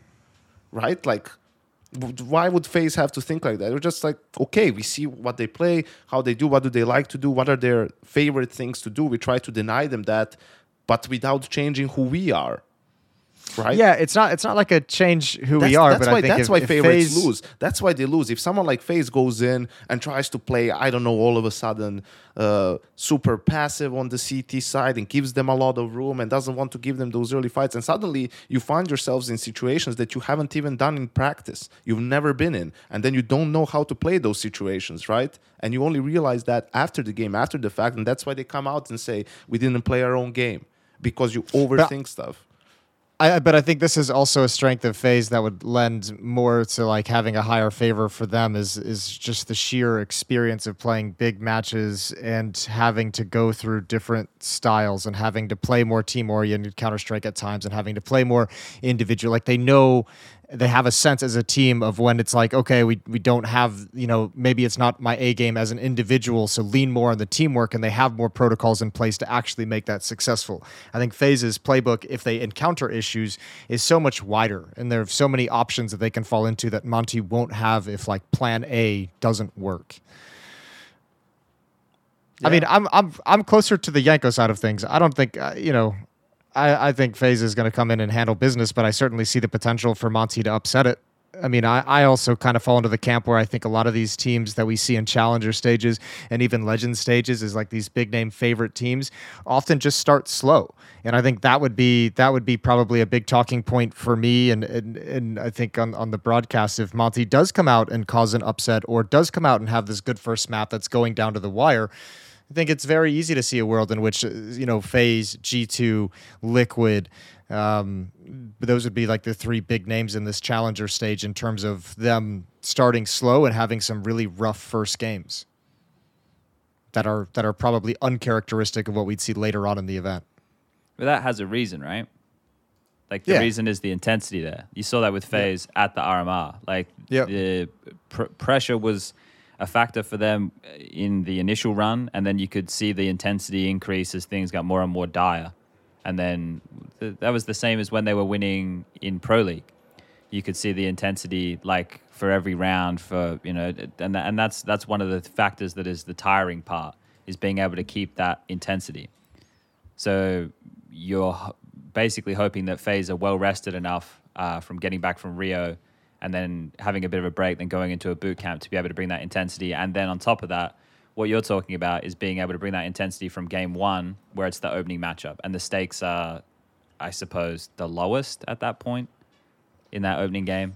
So you know, Yeah, but yeah, I, I actually I almost think to a certain extent, if you're FaZe, if you're one of those favorite teams, I know it's kind of like almost backwards. It's almost like I think you have to look at that as in the early games having the higher stakes, right? Like we're probably way more comfortable that, like if this was a best of three, like we wouldn't necessarily be having this huge massive conversation that Monte would be able to have an upset in a series play. So in some sense, it's like this weird feeling where yeah, it's the first game and you still have three chances to make it through and three lives to spend but the best of ones are probably the higher stakes for teams like FaZe and G2 before they get to the series play. what's where the games are going to be closer, right? If- yeah, if and it's the- where there's the, opponents most propensity for for an upset. Yeah, well, Like- the, if the conversation was in a best of three, you're right. It wouldn't be the same at all because it would be over a broader uh, subset of rounds. Like this Yep. is the thing. Like you, the players still talk about it today, even though we talk about the pistol rounds having like less impact. But you still hear them. Yeah, we lost both pistols and a couple of clutches, and that was the game, right? Like that. That's still the difference in best of ones, or it still can be the difference in in best of ones. Um, so that's why if a, a close game can get out of control for anybody, and by the by the time you know you realize it's too late, well, it's fucking already too late. But there's a Also- couple, of t- couple of teams that are like threats. I think that Monte is one of them in this group. I don't think a team like Sure. Fluxo or MongolZ or Grayhound or even Complexity for that matter are, are like threats. Like FORZE are a threat. Uh, GamerLegion and Apeks have the potential to be threats, like to to to take down some of the better teams. Like we see these things happen all the time now. It's it's it's pretty frequent. And again, like what you just brought up in this best of one, that upset potential gets gets amplified. Like Apeks versus Liquid in an opening game.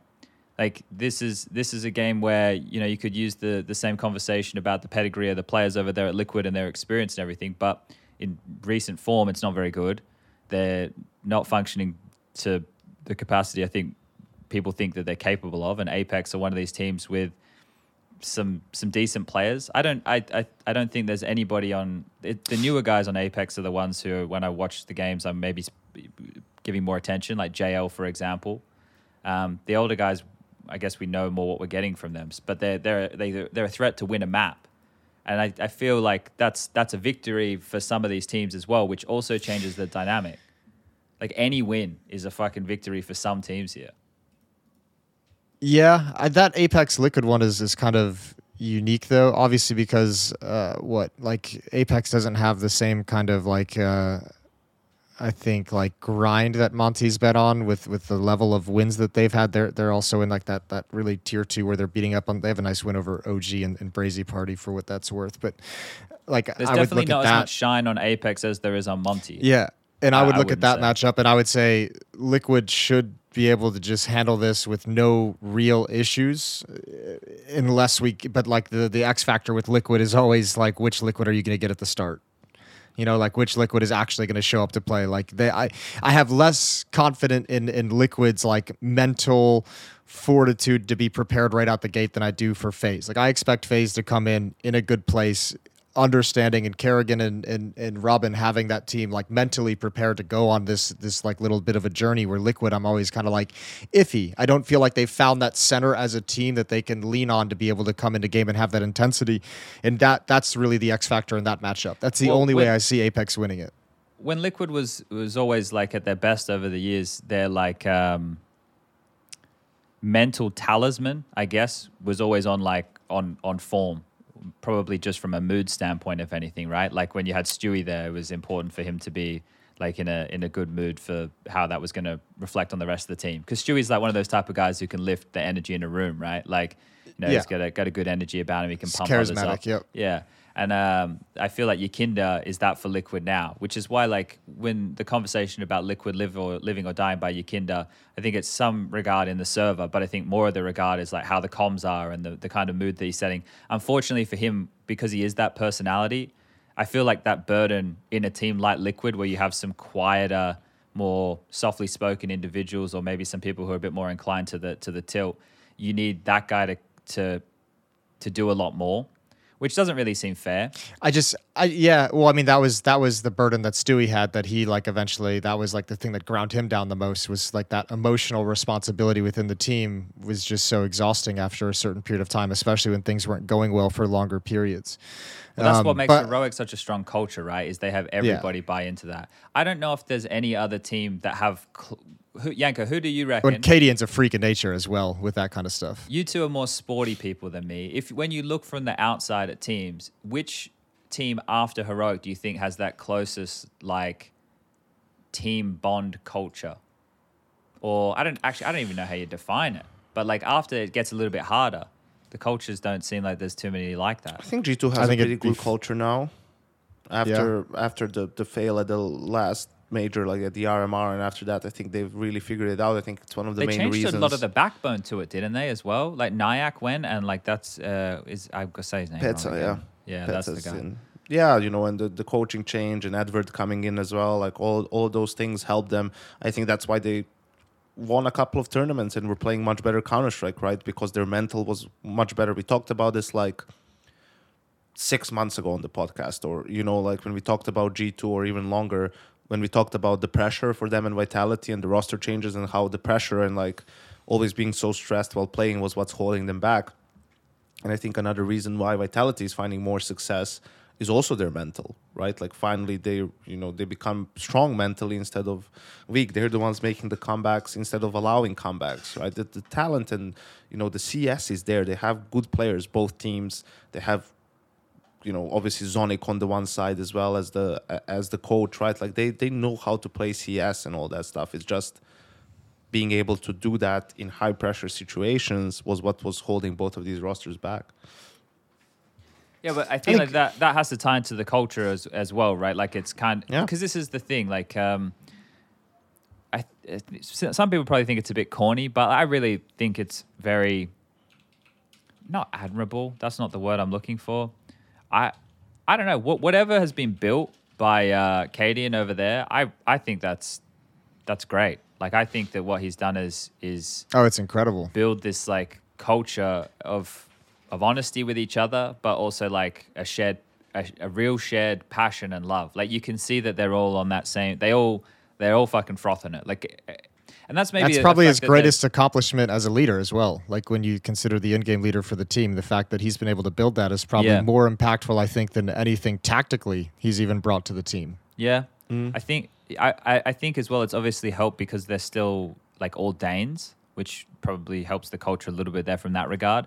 I I feel like And they're still winning.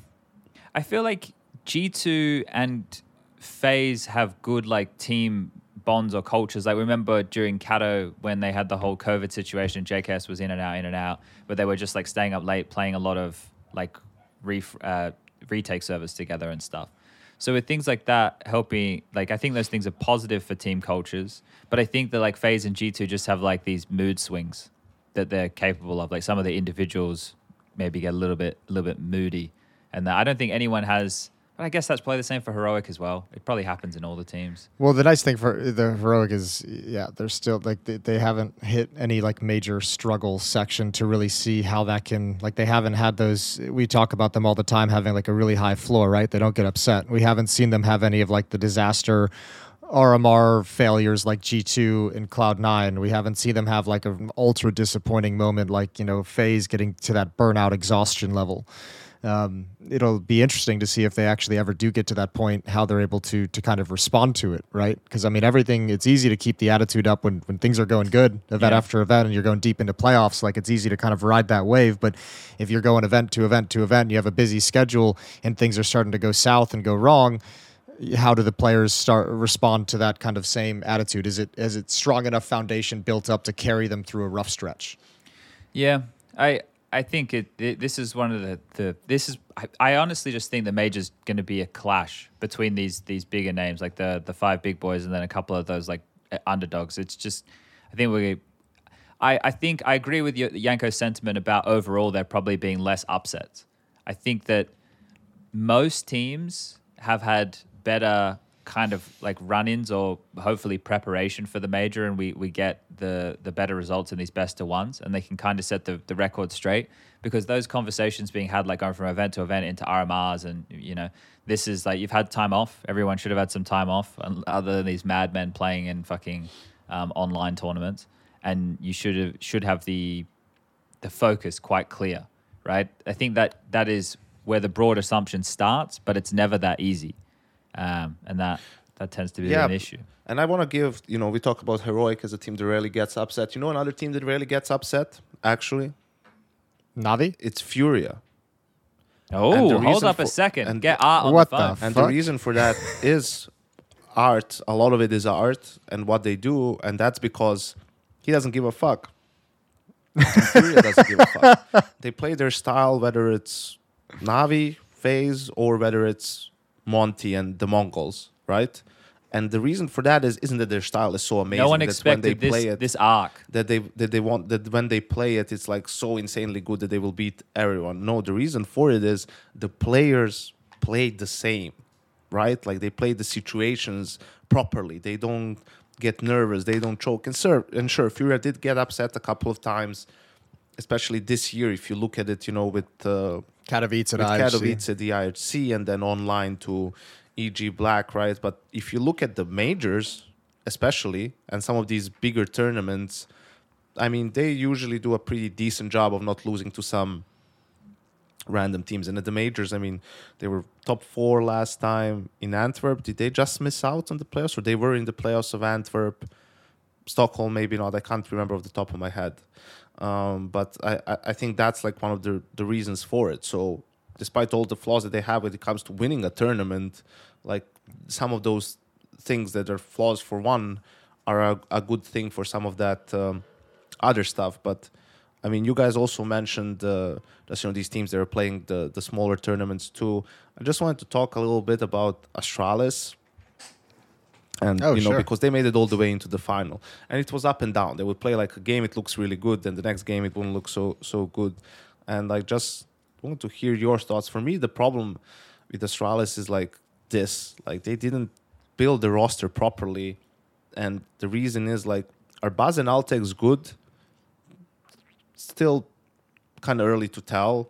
Like they had some good games, some bad games. Uh, altekz it was just his first tournament, but that's the the problem. Like you need more time to develop some of these players, and then on the other side of things, you have gla1ve blameF device, where you could argue gla1ve maybe a little bit past his prime, device probably towards the end of his prime, and and his peak, and blame you know maybe at the middle of it, right? And they're way further on that sort of bar, and Buzz and altekz are at the very beginning. And if it's a three-two split, I think that's like a too big of a gap and a divide where you know it's hurting- too you- far you away could- from winning. Yes, you're like you could Okay. actually be a contender if two if two players that you had instead of them, they don't have to be fucking amazing. You don't even have to get Staehr, who is pretty fucking good.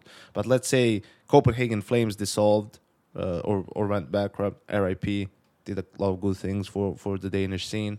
Um, but someone like Borup, for example, you don't think he could do a better job than in in in those roles than like. Um, Yeah, I see. I see what you're saying, Buzz, and he right? wouldn't Yeah. be free, hugely let's say. expensive or anything. Yeah, I see. I see what you're saying. you know, so that that that's like my So thing. the mentality is: Do you want to use the players that you have who are good right now, at the three of which, if you had two more strong components, could Right. put you back in the conversation to run deeper in tournaments, right? Like that's that's essentially it. You're you're saying with Yeah. Some known upgrades over these two, who we understand what they're trying to do with the academy, but Denmark is right as rife with with players. You plugged in two more than serviceable people, gave them the chance, sat them in the right direction, um, and had them support Device and uh, blameF. You could be you could be in the conversation. Th- this is where you go back to like all the mismanagement conversation we had about Astralis over the past two years because like what Janko's getting at is like it feels like they're like they're like half this team is geared to win now and half this team is geared to be like the build up rebuilding phase with altekz and Buzz getting them acclimated. And that in reality should have been happening for the past like year and a half, two years out of out of COVID, out of the online era. Like that was the window to have this rebuilding phase to where you have gla1ve, Device, and blameF, and two guys who are properly acclimated and now should be on the upswing. But because of the mismanagement, because probably realistically kept Xyp9x around too long in that position, they could have had someone in And his they- role doing that build-up well. phase. Yeah, yeah, and there were other changes as Yeah, well. they- but they tried to- they really screwed the window on when they should have been rebuilding. Yeah, well, that's because they tried to they tried to salvage what was left of the team when you know the certain parts were leaving, right? Um, and they didn't really supplement that very well. The biggest issue was not having like the the queen on the chessboard of the AWPer. That was something that eluded them like throughout, right? mean, so dude- now that they finally have that back, but it's only temporary, right? Like I, I device probably has a couple of good years left. Um, Yeah, and you're Like- wasting them.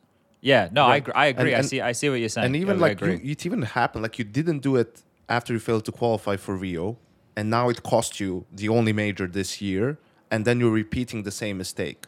And also, fuck Astralis, dude, who are like on their high horse about you know they fired k0nfig. And that was like something that wasn't up to their standards. Like, sure, he let the team down, or whatever. But then behind the scenes, they're doing shady shit, like the whole Hunden thing that we discussed, right? So that's not beneath them. Like that's fine. Kasper Hvidt is not going to get fucking fired for that. They're not letting him Yeah, go that- that because he's so fucking brilliant at, at his job. But no, a k0nfig. This is where we draw. Like, it reminds me of this fucking shit now with the Grizzlies and Dillon Brooks. Like, yeah, he what talked sport is this? Is basketball. This? Basketball. A player Oh, talked okay. talked a lot of trash to one of to, to LeBron, right? You know who LeBron James is at least. I know who LeBron then- is. and then he was he in kinda- um, he- that that Space Jam movie. Yes, and then he kind of poked the bear, and you know gave him extra motivation, and then they got fucking destroyed by the Lakers. They lost like by 40 points in the elimination game, and now the the, the team fired this guy. You know they're, they're not going to renew him under any circumstance because he like probably you know they feel like he hurt the team with that sort of trash talk and he couldn't back it up on the court right? But meanwhile, their star point guard was like recorded like with a gun in a strip club, like doing, you know, I don't know what, and he was only suspended for a couple of games. Like obviously, you know, depending on who does it, the standards are not the same, right? Which is just bullshit. So yeah, I wanted to just talk about that real quick. And another thing, because I know we're short on time, unless anyone has anything more to say on the Astralis topic. No, no, I don't. I don't have a lot. I, I, I agree, I agree with Do- the sentiment. the other one was going to be, you know, the news of and Anders and Henry pairing up. Jason, how do you Sure. feel? What? How does Jason feel? Ah, yeah. How do you feel, Jason? I'm happy for my boy. I'm happy he's he's Which one? found some. Uh, both of them, really, actually. Now, yeah, that's a good point. Now, both of them. I mean, I mean, I guess this is a, Anders and I had a conversation coming into this year, uh, and and just had a, a chat about you know feeling a sentiment that it was it was kind of sort of. Um, I guess time to time to explore some some other options. We we ended 2022 feeling like um, that we weren't in like a super high demand as a as a pairing. And if you look at that as like a product like nobody was buying the product that we were really putting out there. So um, we kind of opened up the idea of, of going and casting with with different people. So um, i know he's been trying to figure out who exactly he wants to pair up with. And, and obviously henry's henry's fucking awesome. So that's that's cool. Who's, i think it'll be fun to watch. keeping, Who's keeping the uh, the, The on kids? fire handles at, at the divorce? Is it? I think you know i think it was amicable enough that we both get to have we both get Oh, to keep it. All right. Yeah. you still get I haven't the- used the on fire branding in a, in a while though. I've you know it's the email address, but um, it's uh, I ha- you know it's not in the Twitter handle for for quite some time now. So Yeah. Okay. Anders All right. All right. Fair enough. Yaka, did you have uh, did you have anything that you wanted to say about this? this yeah, union? I wanted to talk about a couple of things. To be honest, it's not really related to the two of them and, and that stuff. I'm, I'm happy for them, like that they paired up. I think both are amazing casters, right? And it's un- actually kind of ridiculous that we have probably at this point like four or five caster pairings in CS that could cast like an arena playoff game and make it sick. Like I don't think Yeah. Any other game has that sort of privilege. So I think people should um appreciate that. But I was going through for whatever reason uh, the the Reddit comments about it, and maybe some of the comments were on on Twitter, and there's so many unreasonable comments like about different things, and I realized like you know, obviously the, the thread people mentioning, oh, Moses, what's happening? With Moses. Then a guy replies, I could maybe see him pairing up with Bardolph, obviously not knowing, you know, the history behind everything. And then it's like people go into that whole situation around PGL again. And then you have a person like I, I you know, someone links a comment from that old thread. I go into that, and of course, like still unreasonable things being said by people who are commenting that they don't haven't don't know either of the people they weren't there they don't know what the situation what actually happened. And then i read a comment about this. It's like when someone didn't know if jason was serious or not if he was bantering or not.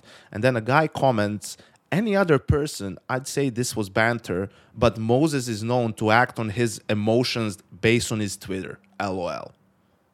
It's like that's the most It's like the opposite of it's Jason. like it's like the actual polar opposite of who Jason is and what That's he's like, like. he's describing me there.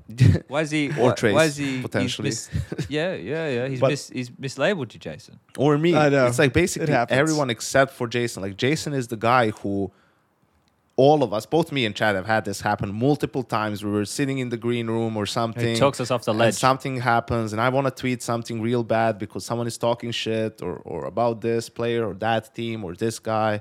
And Jason is like, Jason, what do you think? Jason's like, count to 10, take a deep breath, and like, see if it's worth it, like, after that. And of course, it's never worth it. He's absolutely right. And, you know, saved probably a lot of people's careers a couple of times um, when when that happened. But, you know, to, so to see people like build these opinions and like push some of these narratives it's so ludicrous and like i know we all probably think a little bit like um you know you don't want to get involved in it it's not worth it right? These people really don't know what they're talking about but actually if some of this stuff like gains a lot of traction and then it happens something that happened to like Semler a couple of years back or Henry or you know like or maybe Anders like these circle jerks of oh yeah this guy is washed up or this guy doesn't care or this guy doesn't know what he's talking about. Like I know it impacted those guys mentally and had uh, it was a factor in their decision to maybe take some uh, take a break from casting or or tone it down or whatever else and that sucks you know because like then it does become a little bit of a problem. An- another thing as well is i'm reading like people's like opinion and like you know bardolph is so amazing because this one time when i asked him for an autograph in the arena he actually like did the extra step, you know, turned around and and signed it and talked to me for like one minute, you know, and and the the other one actually is that actually triggered me more was about Henry and like, oh, I ran into him at like the hotel after the the game and like he was very what's the word to use, you know, like not offhandish. I don't know, like he he wasn't like, you know, all fucking sunshine and rainbow or all like, you know, he was very, you know, I don't know. Dude, it's like you're coming to a, a person at their like sort of I don't want to say private place. It's like a hotel. The point being, like you know, it was just a day at the tournament. Who knows what could have? Like this is also a human being, right? He's not just Henry G, the caster. I'm not just YK, the analyst. Like I have, you know, you have your own life, things that are happening. Like maybe it was a bad day at at, at work. Maybe there was some shit going on that you didn't even notice that like impacts you and like puts you in a bad mood for the day and of course it's a part of our job also we're public personalities in a in a sense and you know that shouldn't be an excuse to, to you know you're not going to tell someone hey dude fuck off like you know of course like you you you're always going to give anyone that comes to you you know i'm going to say hey how's it going you know yeah you know answer a couple of questions or whatever it is have like a normal chat. But i'm not always going to be fucking over the moon about it.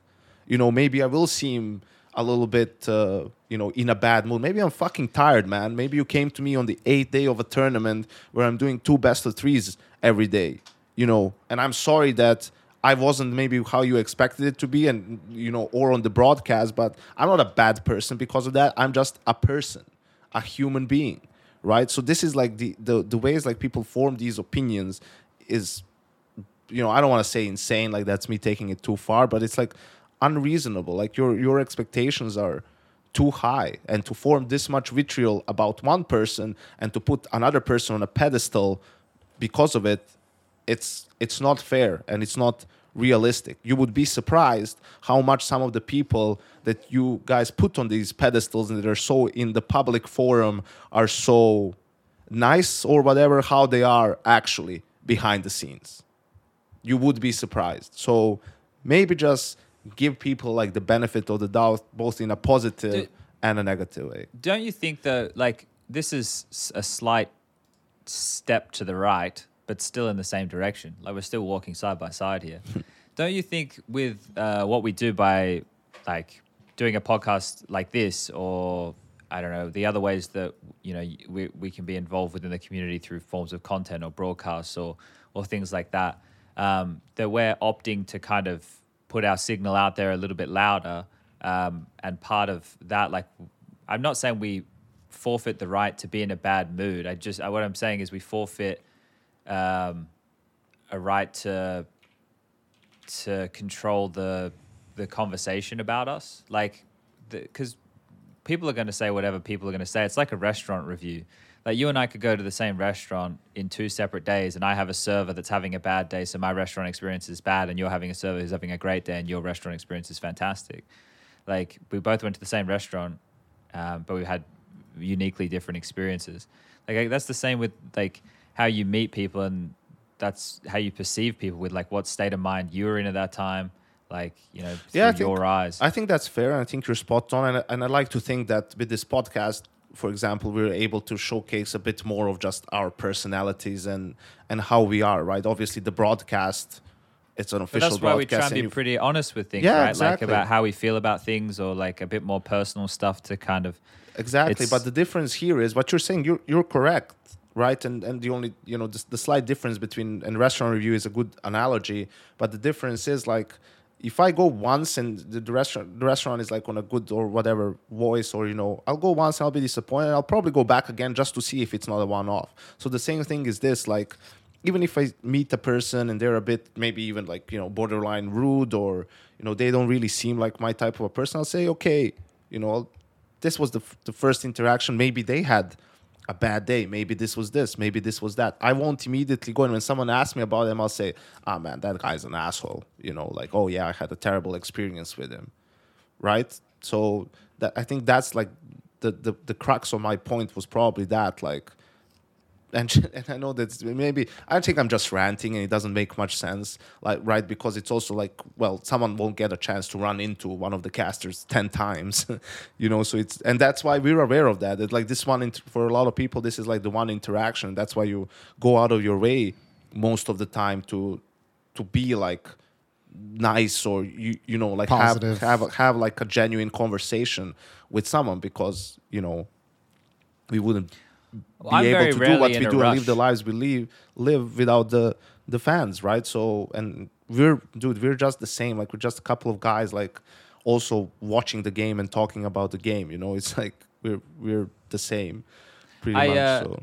I remember I was walking to to, to work when we were doing it in Malta down at the hotel, and I was walking, and a, a guy on a scooter went past me at the top of a hill, and he like, you know, went past, and then got my headphones in, and I hear a yell, and I turn around, and he's like, "Oh, SPUNJ!" I'm like, "Hey." And it's just this guy. He's like, "Oh, hey, like I watch Counter Strike. I live. I didn't know you lived in Malta." I was like, "Yeah." And then I just sat there and spoke to him for a couple of minutes and walked off. And it's like that was that guy's interaction with with me, right? But that for me was just like a human interaction. Like I, I, you know, I've yeah, I'll tell you. I'll tell you a story, man. Like I think Jason was maybe there, maybe not. It was like an early DreamHack winter, so maybe not. Like maybe I think it was the 2015 one when the the Richard Loda thing happened, right? And for me, I'm still new. You know, it was one of my first events as a full analyst. Like I got my first Reddit thread. I was like feeling great. And we're sitting. I think it was actually the day that I, it was maybe the final day, or or I think it was the last day. And we we're at the hotel. You know, like in Comping, and it's like me, Duncan Thor, uh, me, Duncan Richard, maybe Sam, like a couple of like five, six of us, seven of us.